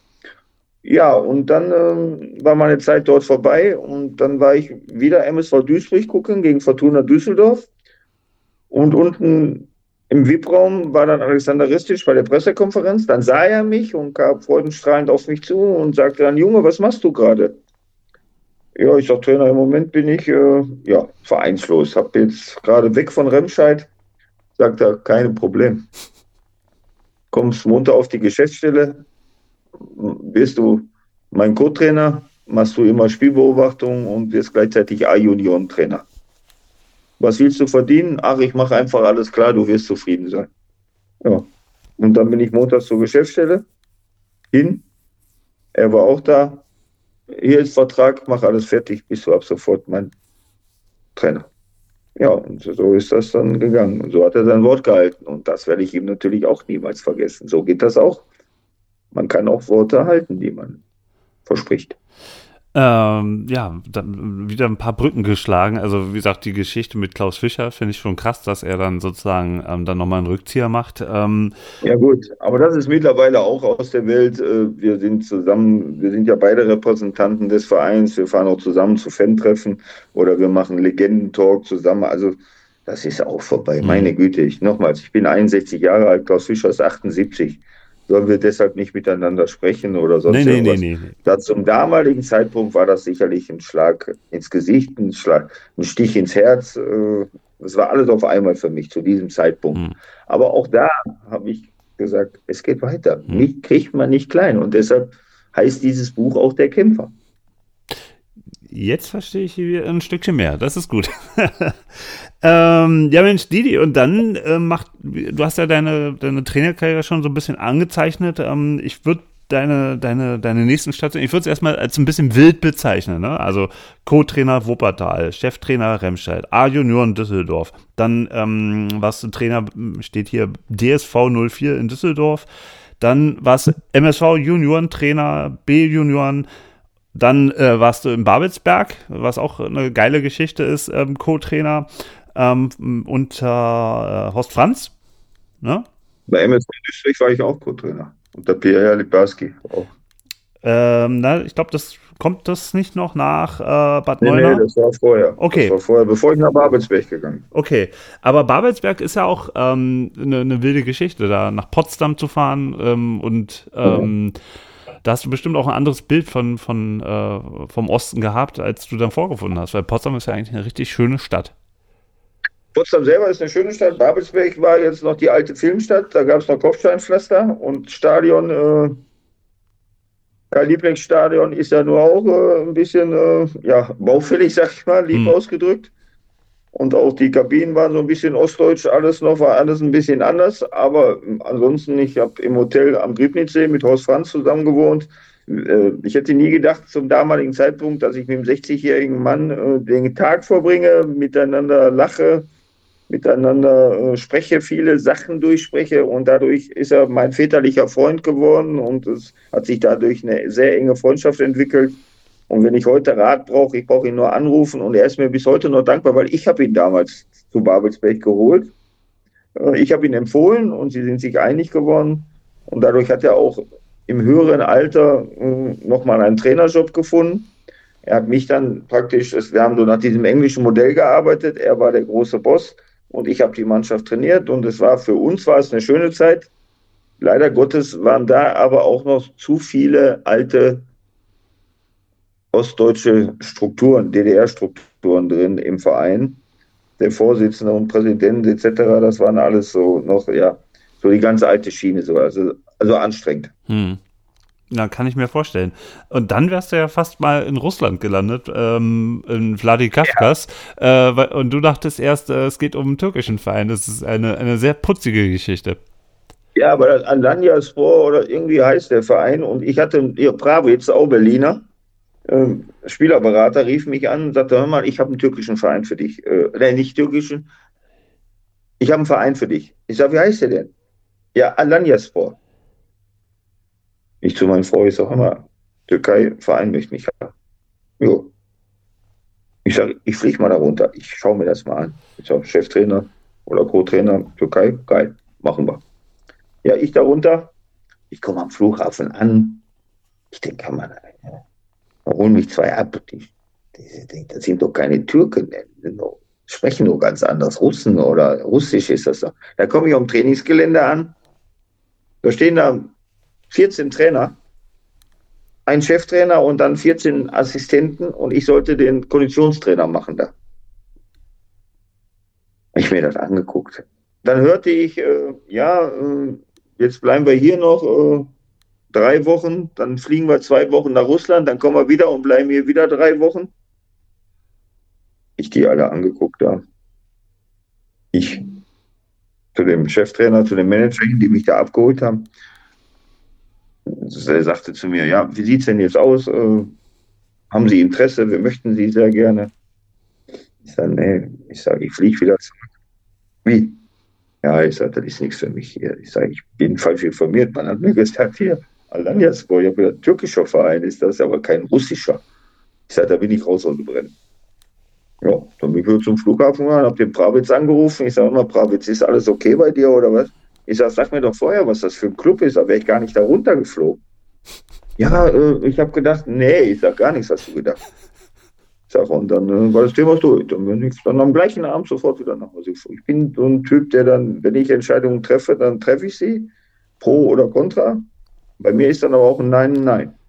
Und Alanya könnte man ja natürlich denken, das wäre ein türkischer Verein, aber klar, der Verein heißt natürlich Alanya Vladikavkaz. Das, ja, das hat er mir verheimlicht, da, der Zauberer aus Berlin. Wir Berliner wieder. Nee, nee, nee. Aber ey, deine. Die mich aus dem Bahn werfen hier. Ja, so sind sie, die Berliner. An und für sich. Aber nein, ähm, das, das, was du dann gemacht hast, war dann für dein äh, Metier sehr kurios. Du bist dann nämlich ähm, im, im, Fußball der Frauen gelandet. Ähm, in, der, in der Bundesliga der Frauen. Ähm, und zwar beim SC Bad Neuenahr. Ähm, wie bist du da hingekommen und ja, wie, wie, wie, wie, ja, wenn du aus Fuß, Fußball der Männer kommst und auf einmal landest du in der Zeit, ähm, ich glaube, das war, wann war es, 98 oder so, ähm, im, ja. im, im Frauenfußball das muss doch eine komplett andere Welt gewesen sein, mit der von heute auch gar nicht zu vergleichen.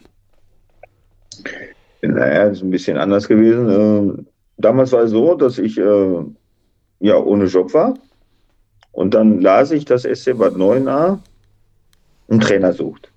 Und ich habe mir mal die Spielerinnen angeguckt, habe mich schlau gemacht. Ich habe gedacht, oh, Nationalspielerin Sandra Minert, Celia Sasic hat dort damals gespielt, äh, Bachrohr, Wasems, das waren alles gestandene Spielerinnen, äh, Neumann, alles Nationalspielerinnen, teilweise.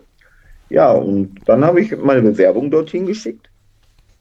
Und da war das Thema aber auch für mich durch. Und auf einmal geht nach vier Wochen das Telefon bei mir, ob ich nicht mal nach Neuenahr kommen könnte, zu einem Gespräch. Dann bin ich nach Neuenahr zum Gespräch gefahren, habe mich natürlich vorbereitet, habe auch hier schon immer Frauenfußball geguckt, war ja hier FCR Duisburg bei uns. Und äh, ja, und dann habe ich dort natürlich einen ganz guten Eindruck hinterlassen.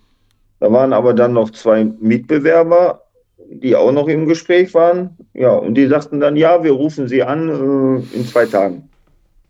Ja, und äh, boah, ich war schon heiß auf dem Job, bin ich ganz ehrlich. Hab gedacht, ach, da bist du auch in der Bundesliga erstmal wieder. Mal gucken, was du daraus machst.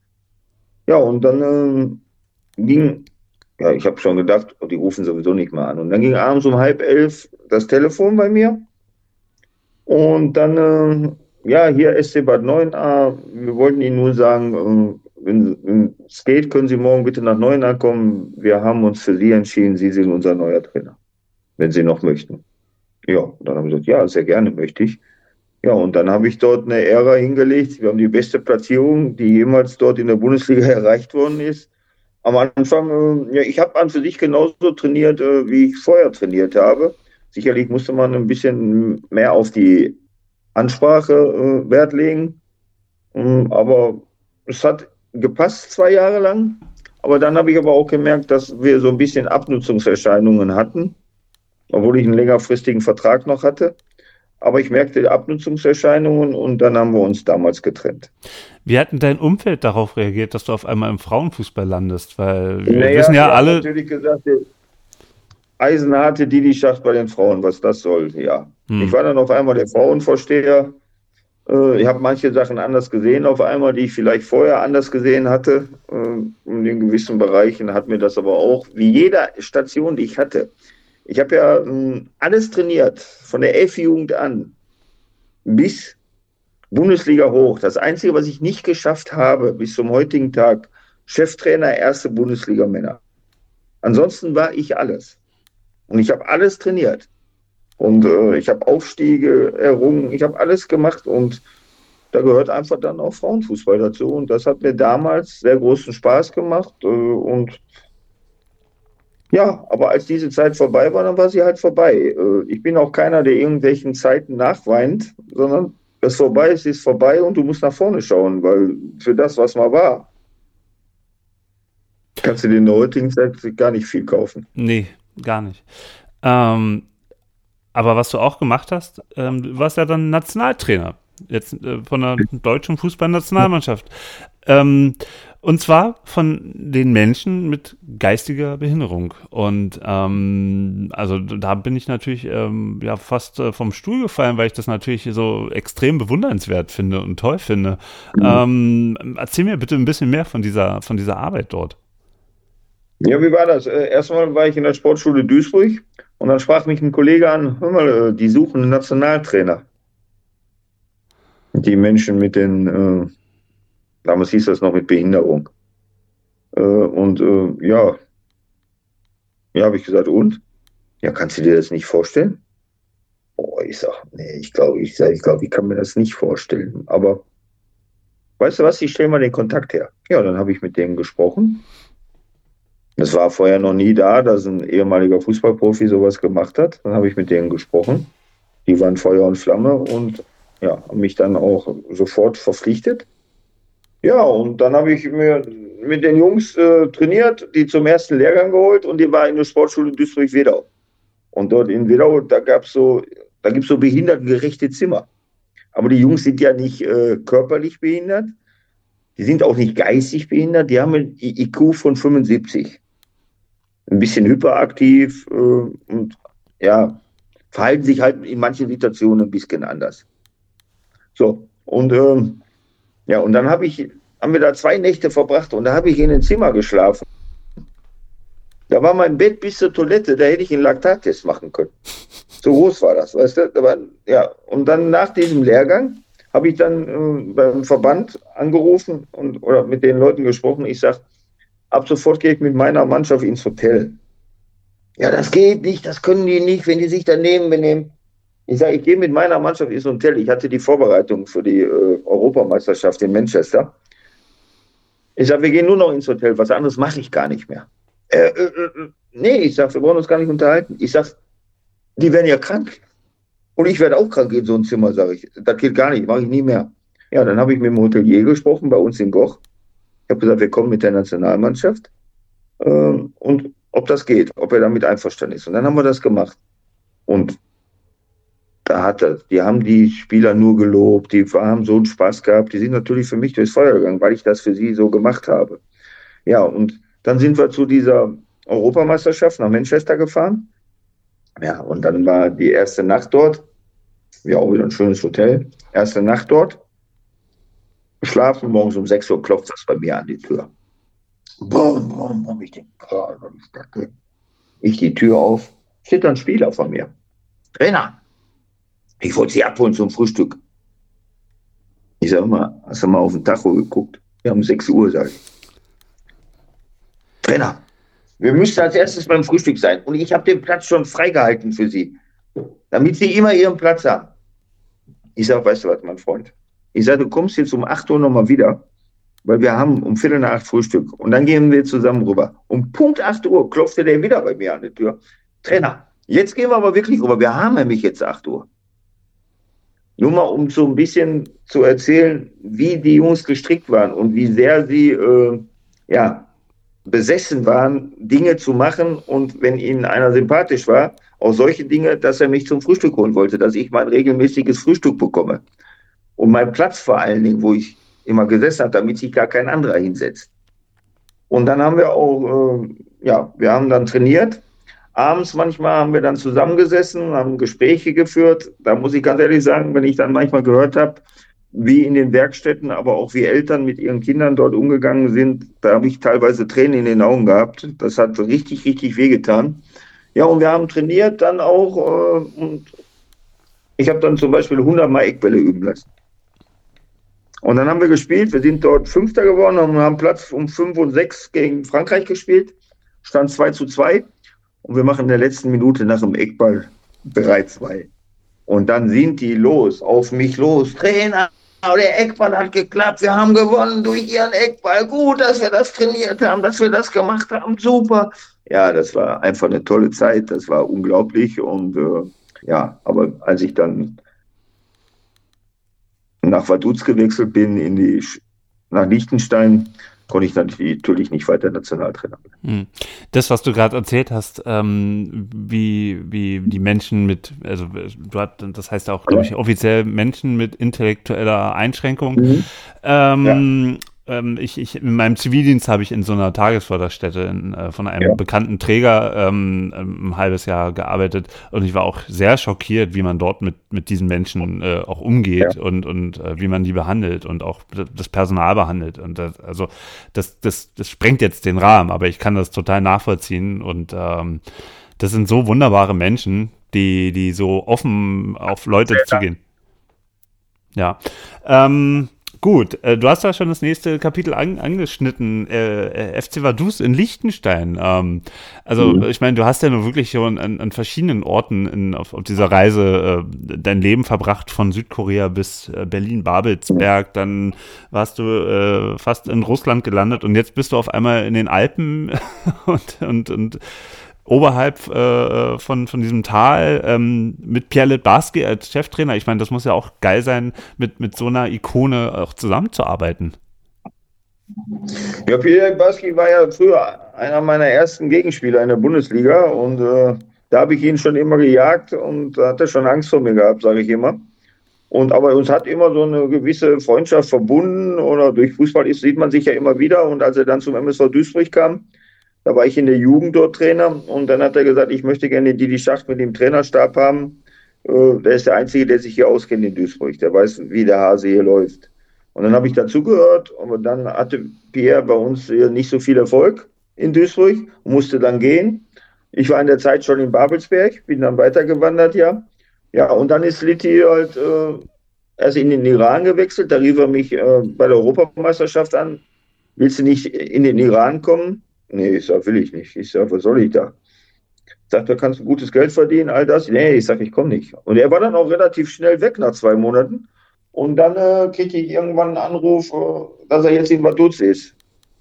ob ich nicht mal runterkommen könnte und mir das hier alles anschauen könnte. Er würde mich gerne mit ins Trainerteam holen, mit Robert Jasper zusammen, seinem Kumpel, äh, der auch schon in Duisburg gearbeitet hat, auch ein toller Typ. Ja, und ja, dann habe ich mir das da angeschaut, hat mir gefallen und ich war natürlich froh, dass ich wieder im Profifußball war. Auch nachdem ich bei den Frauen war, muss man ja auch mal sehen, äh, ist nicht so einfach wieder von den Frauen zurückzukommen. Und dann äh, bin ich dort, ja, dann war ich dort mit Litti, zwei Jahre waren das, glaube ich. Seitdem kann ich keinen Schnee mehr sehen. Bin Schneehasser geworden seitdem, weil ich hatte da von Oktober bis April nur Schnee. Ist zwar schön, wenn du dann oben auf der Alm sitzt, und, äh, aber wenn du nur Schnee hast und nur jeden Morgen findest, boah, schon wieder weiß, ging gar nicht. Ja, und von Fußball her, mh, hm, da war es so ein bisschen so Babelsberg-Verhältnisse. Äh, wir hatten ja auch ein paar deutsche Spieler geholt, aber die Schweizer und Liechtensteiner wollten lieber unter sich sein und wollten die Deutschen nicht so haben. Und das hat man dann schon ein bisschen gespürt. Ähm, äh, kurios, dass man sich dann ausgerechnet einen deutschen Trainer holt, ne? Ja, dann holt man sich, ja. Aber Litti war ja Weltmeister und hatte in Sydney ist er ja Meister geworden, hatte auch Erfolg und in Liechtenstein blieb ihm leider der Erfolg verwehrt und er hat ja danach auch gesagt, ich mache nie mehr Cheftrainer, weil, weil es nichts für ihn war mehr. Er wollte, er hat immer gesagt, wäre ich mal so, so wie du, Didi. Aber Litti, ein toller Mensch, ein großzügiger Mensch, ähm, und ein liebenswerter Mensch und manchmal zu lieb als Cheftrainer. Hm. Ähm, also, wenn, wenn, wenn ich mich jetzt nicht ganz täusche, dann war das auch mit deiner letzte äh, Station irgendwie im Profifußball. Ähm, ähm, also seitdem. Als Trainer? Als, als Trainer, ja. Ich bin dann danach, äh, bin ich ja dann äh, zurückgekommen, war dann in Kahn Marienborn ein Jahr lang und bin von dort dann zu bin dann mit denen in die Regionalliga aufgestiegen. Äh, es war mhm. nochmal eine tolle Zeit dort. Vier Jahre lang war ich dort. Und dann bin ich aber hier zurück nach Duisburg, bin dann zu Hammer 07, bin dann mhm. mit denen auch wieder aufgestiegen. Ähm, und ja, und dann habe ich jetzt nur noch zum Schluss mal GSG Duisburg gemacht, mhm. Freundschaftsdienst für meinen Freund Kai Uwe. Äh, und Was? ja, und dann begann ja meine Schalker Zeit auch äh, wieder, wo ich in Schalke wieder mehr eingebunden worden bin. Äh, ich wurde auf einmal wieder interessant für alle Male. Ich war ein bisschen so weg vom Fenster, weil ich ja auch nicht im Ruhrpott war in dem Sinne. Aber als ich dann mein Buch geschrieben habe, wurde ich wieder interessant. Dann, weil Schalke abgestiegen ist, da wollten alle mit dem letzten Aufstiegskapitän sprechen. Als Schalke aufgestiegen ist, wollten alle mit dem letzten Aufstiegskapitän sprechen. So wurde ich dann für Schalke auch wieder mehr interessanter und so bin ich dann auch zum Repräsentanten wieder gemacht worden. Hm. Oder gemacht worden, nicht wieder, sondern gemacht worden zum Repräsentanten. Dann kam noch mein Imbisswagen, den ich ins Leben gerufen habe, ja. ähm, wo alle Male, ähm, auf einmal alle Fernsehanstalten auch, Sky etc., alle Male vorbeikommen, vorbeigekommen sind, RTL, WDR, weil das war ja was Besonderes. Didi Schacht macht einen Imbisswagen auf äh, und dieser Imbisswagen, das ist mein Hobby, der geht heute nur noch auf Geburtstage, Hochzeiten etc. Ja, herrlich.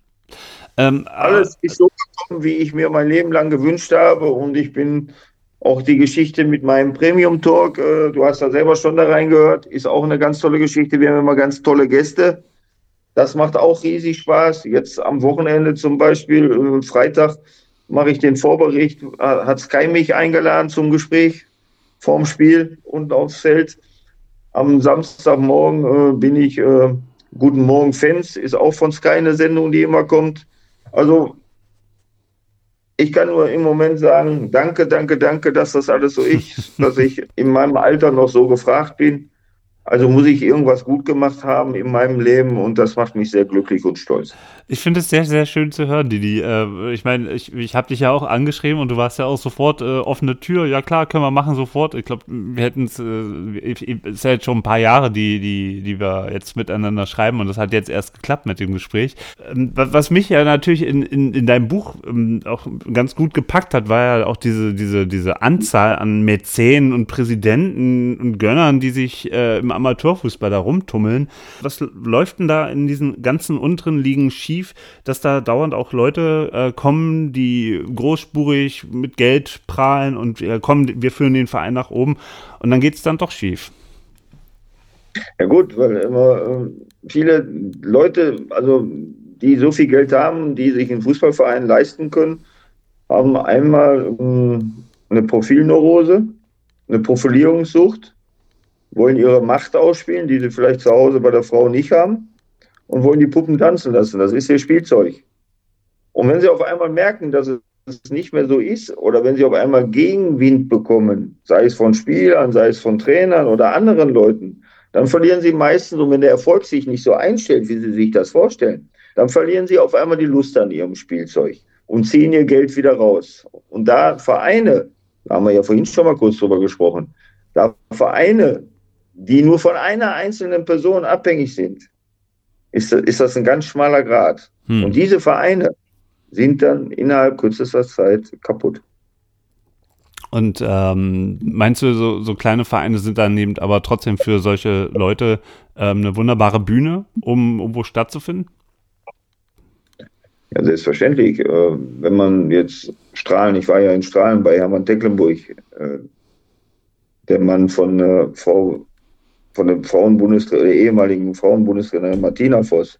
Äh, und äh, bei ihm ist es so. Er wollte da was Großes aufbauen, hat es auch geschafft bis in die Regionalliga, aber die Art und Weise, wie er das gemacht hat, war nicht so prickelnd. Und jetzt hat man auch gesehen, äh, jetzt er, hat er Insolvenz angemeldet. Der Verein SV Strahlen äh, ist insolvent, ist erster Absteiger aus der Oberliga und ist im Moment nicht mehr da. Und äh, ja, gut. Wenn man zu hoch hinaus will, kann man auch ganz tief fallen. So, jetzt kommen noch zwei Fragen an dich.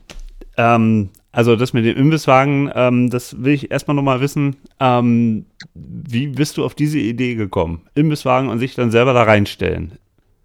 Ja, das ist äh, mehr auf dem Mist meiner Partnerin gewachsen. Und zwar, wir wollten am sich eine Eisdiele aufmachen. Und dann äh, habe ich in Kevela bei uns hier, ein Pilgerort, eine Million Pilgerer, so im Jahr. Äh, ja, und dann habe ich mir die Monate November, Dezember, Januar, Februar angeguckt und, und nichts war. Und dann habe ich äh, mir angeguckt, was ich bezahlen muss, um so eine Eisdiele aufzumachen. Der ganze Spaß hätte an die 300.000 gekostet. Dann habe ich gedacht, uh, dann ist ja deine ganze Kohle weg. Und äh, hast so einen Klotz an der Backe hängen. Sollst du das machen oder sollst du das nicht machen? Und du musst jeden Tag da sein. Ja, und dann habe ich gesagt, nee. Also, äh, das machst du nicht. Zwar die richtige Entscheidung, weil dann kam Corona. Ich hätte, wäre nicht mehr in Schlaf gekommen, sage ich dir ganz ehrlich. Hm. Äh, man hätte ja auch ein bisschen Geld aufnehmen müssen. Du hättest deine Kosten gehabt, alles Mögliche. Weil das war ein riesen Kostenapparat, bevor das Ding gestanden hätte. Ja, und äh, dann äh, bin ich mit meiner Partnerin über ein Stadtfest hier in Duisburg gelaufen. Und dann sagte sie, weil die wollte unbedingt, dass ich irgendwas mache. Ich weiß auch nicht warum, aber die wollte unbedingt, dass ich so eine Straße bin. Auf jeden Fall sagte sie dann, äh, was hältst du denn davon, wenn du so einen Imbisswagen machst? Ich sage, aber sonst ist alles klar, sage ich, oder? Ich sage, was soll ich machen, einen Imbisswagen? Ja, sagt sie, du bist der super Typ dafür. Stell dir vor, Didi Schacht hat einen Imbisswagen. Alle Leute werden zu, zu dir kommen. Wir gehen los, wir gehen zum Metzger, wir holen die geilste Wurst, die es gibt. Wir machen selber eine Soße, wir machen zwei geile Soßen. Wir gucken für einen Imbisswagen, wir holen uns ein besonderes Modell. Den kann man so gestalten, wie du den gerne möchtest. Und dann geht's los. Ich sag, da schlafe ich aber lieber nochmal drüber. Ja, ich drüber geschlafen und dann habe ich so überlegt, auch, weißt du was, das ist doch gar nicht schlecht. Da gehst du dreimal die Woche so, gehst vor Edeka-Märkten, siehst viele Leute wieder und ja, und dann, äh, ja, dann habe ich es wirklich gemacht. Selber eine Soße entworfen, eine pikante. Alle sagen, es ist die geilste Soße, die sie jemals gegessen haben. Dann Wurst vom mehrfach äh, prämierten Metzgermeister äh, Uli Brömauer. Top-Wurst, Feinschmecker ausgezeichnet. Dann Original Berliner vom Curry 36 von, äh, wie heißt nee, Mischke. Mhm. Und äh, aus Berlin. Ja, und äh, dann äh, bin ich los. Und das wurde dann, haben wir natürlich publik gemacht, Presse, Bild, alles war da. Dann meldete, wie ich gerade schon sagte, Sat 1, RTL, Sky, die kamen mich besuchen. Und dann kam Peter Neuro und sagte immer, willst du nicht den Wagen ähm, auch nach Gelsenkirchen bringen? Und da dachte ich dann, ja, das ist ja auch eine ganz gute Idee.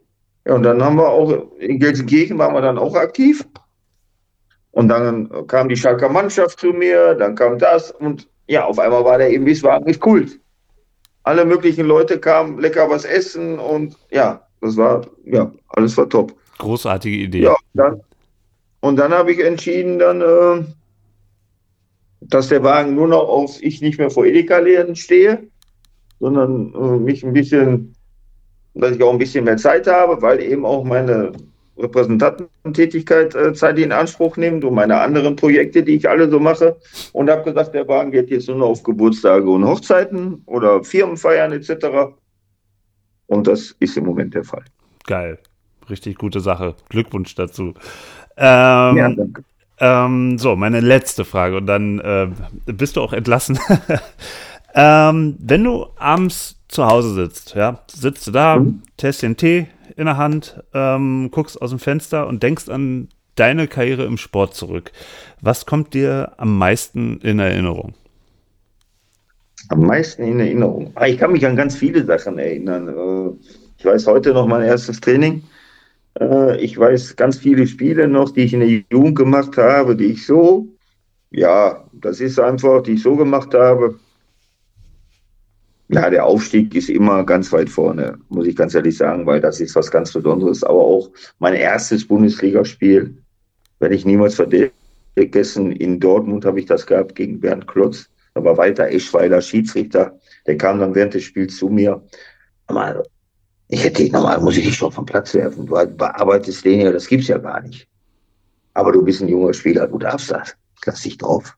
Ja, und dann natürlich mein letztes Spiel ist auch unvergesslich für mich, mit 5 zu 2 zu gewinnen. Aber ich sitze wirklich manchmal auf der Couch, da muss ich noch niemals aus dem Fenster schauen oder wenn ich im Garten sitze, auf der Terrasse und denke ganz einfach und lasse das alles so Revue passieren und ja, und sage dann Danke für die tolle Zeit. Und das sage ich jetzt auch, Didi. Vielen Dank. Ja. Ich danke dir von Herzen Sehr für gerne. das Gespräch. Ähm, wie sagt man bei euch? Glück auf. Ähm, und äh, ja, wünsche dir weiter viel Erfolg mit dem Imbisswagen und das Wichtigste ist vor allem Gesundheit. Das gleiche wünsche ich dir auch. Vielen, vielen Dank für das tolle Gespräch, was ja nicht so lange gegangen ist, wie wir vorher verabredet ja. haben. Nur eine Stunde und 47, aber es war schön und es hat Spaß gemacht. Danke. Dankeschön. Liebe Leute, und ich kann euch nur wärmstens das Buch von äh, Didi Schacht empfehlen, Der Kämpfer, Schicht im Schacht. Ich habe es wirklich binnen weniger Tage verschlungen. Und äh, ja, man kann es noch bei Amazon kaufen. Also ähm, ja, macht das. Und oder? es gibt jetzt noch eine Neuauflage, die wird äh, jetzt im April rauskommen. Oh. Äh, 04 Kapitel.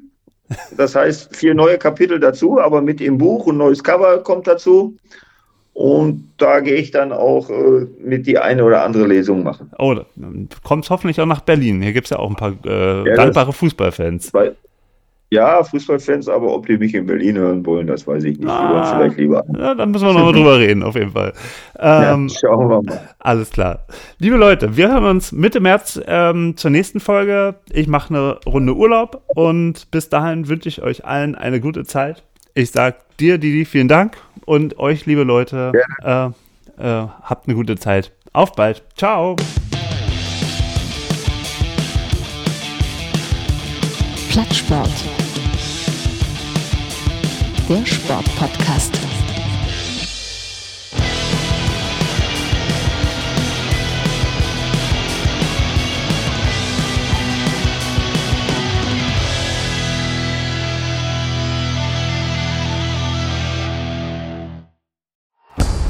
Plattsport.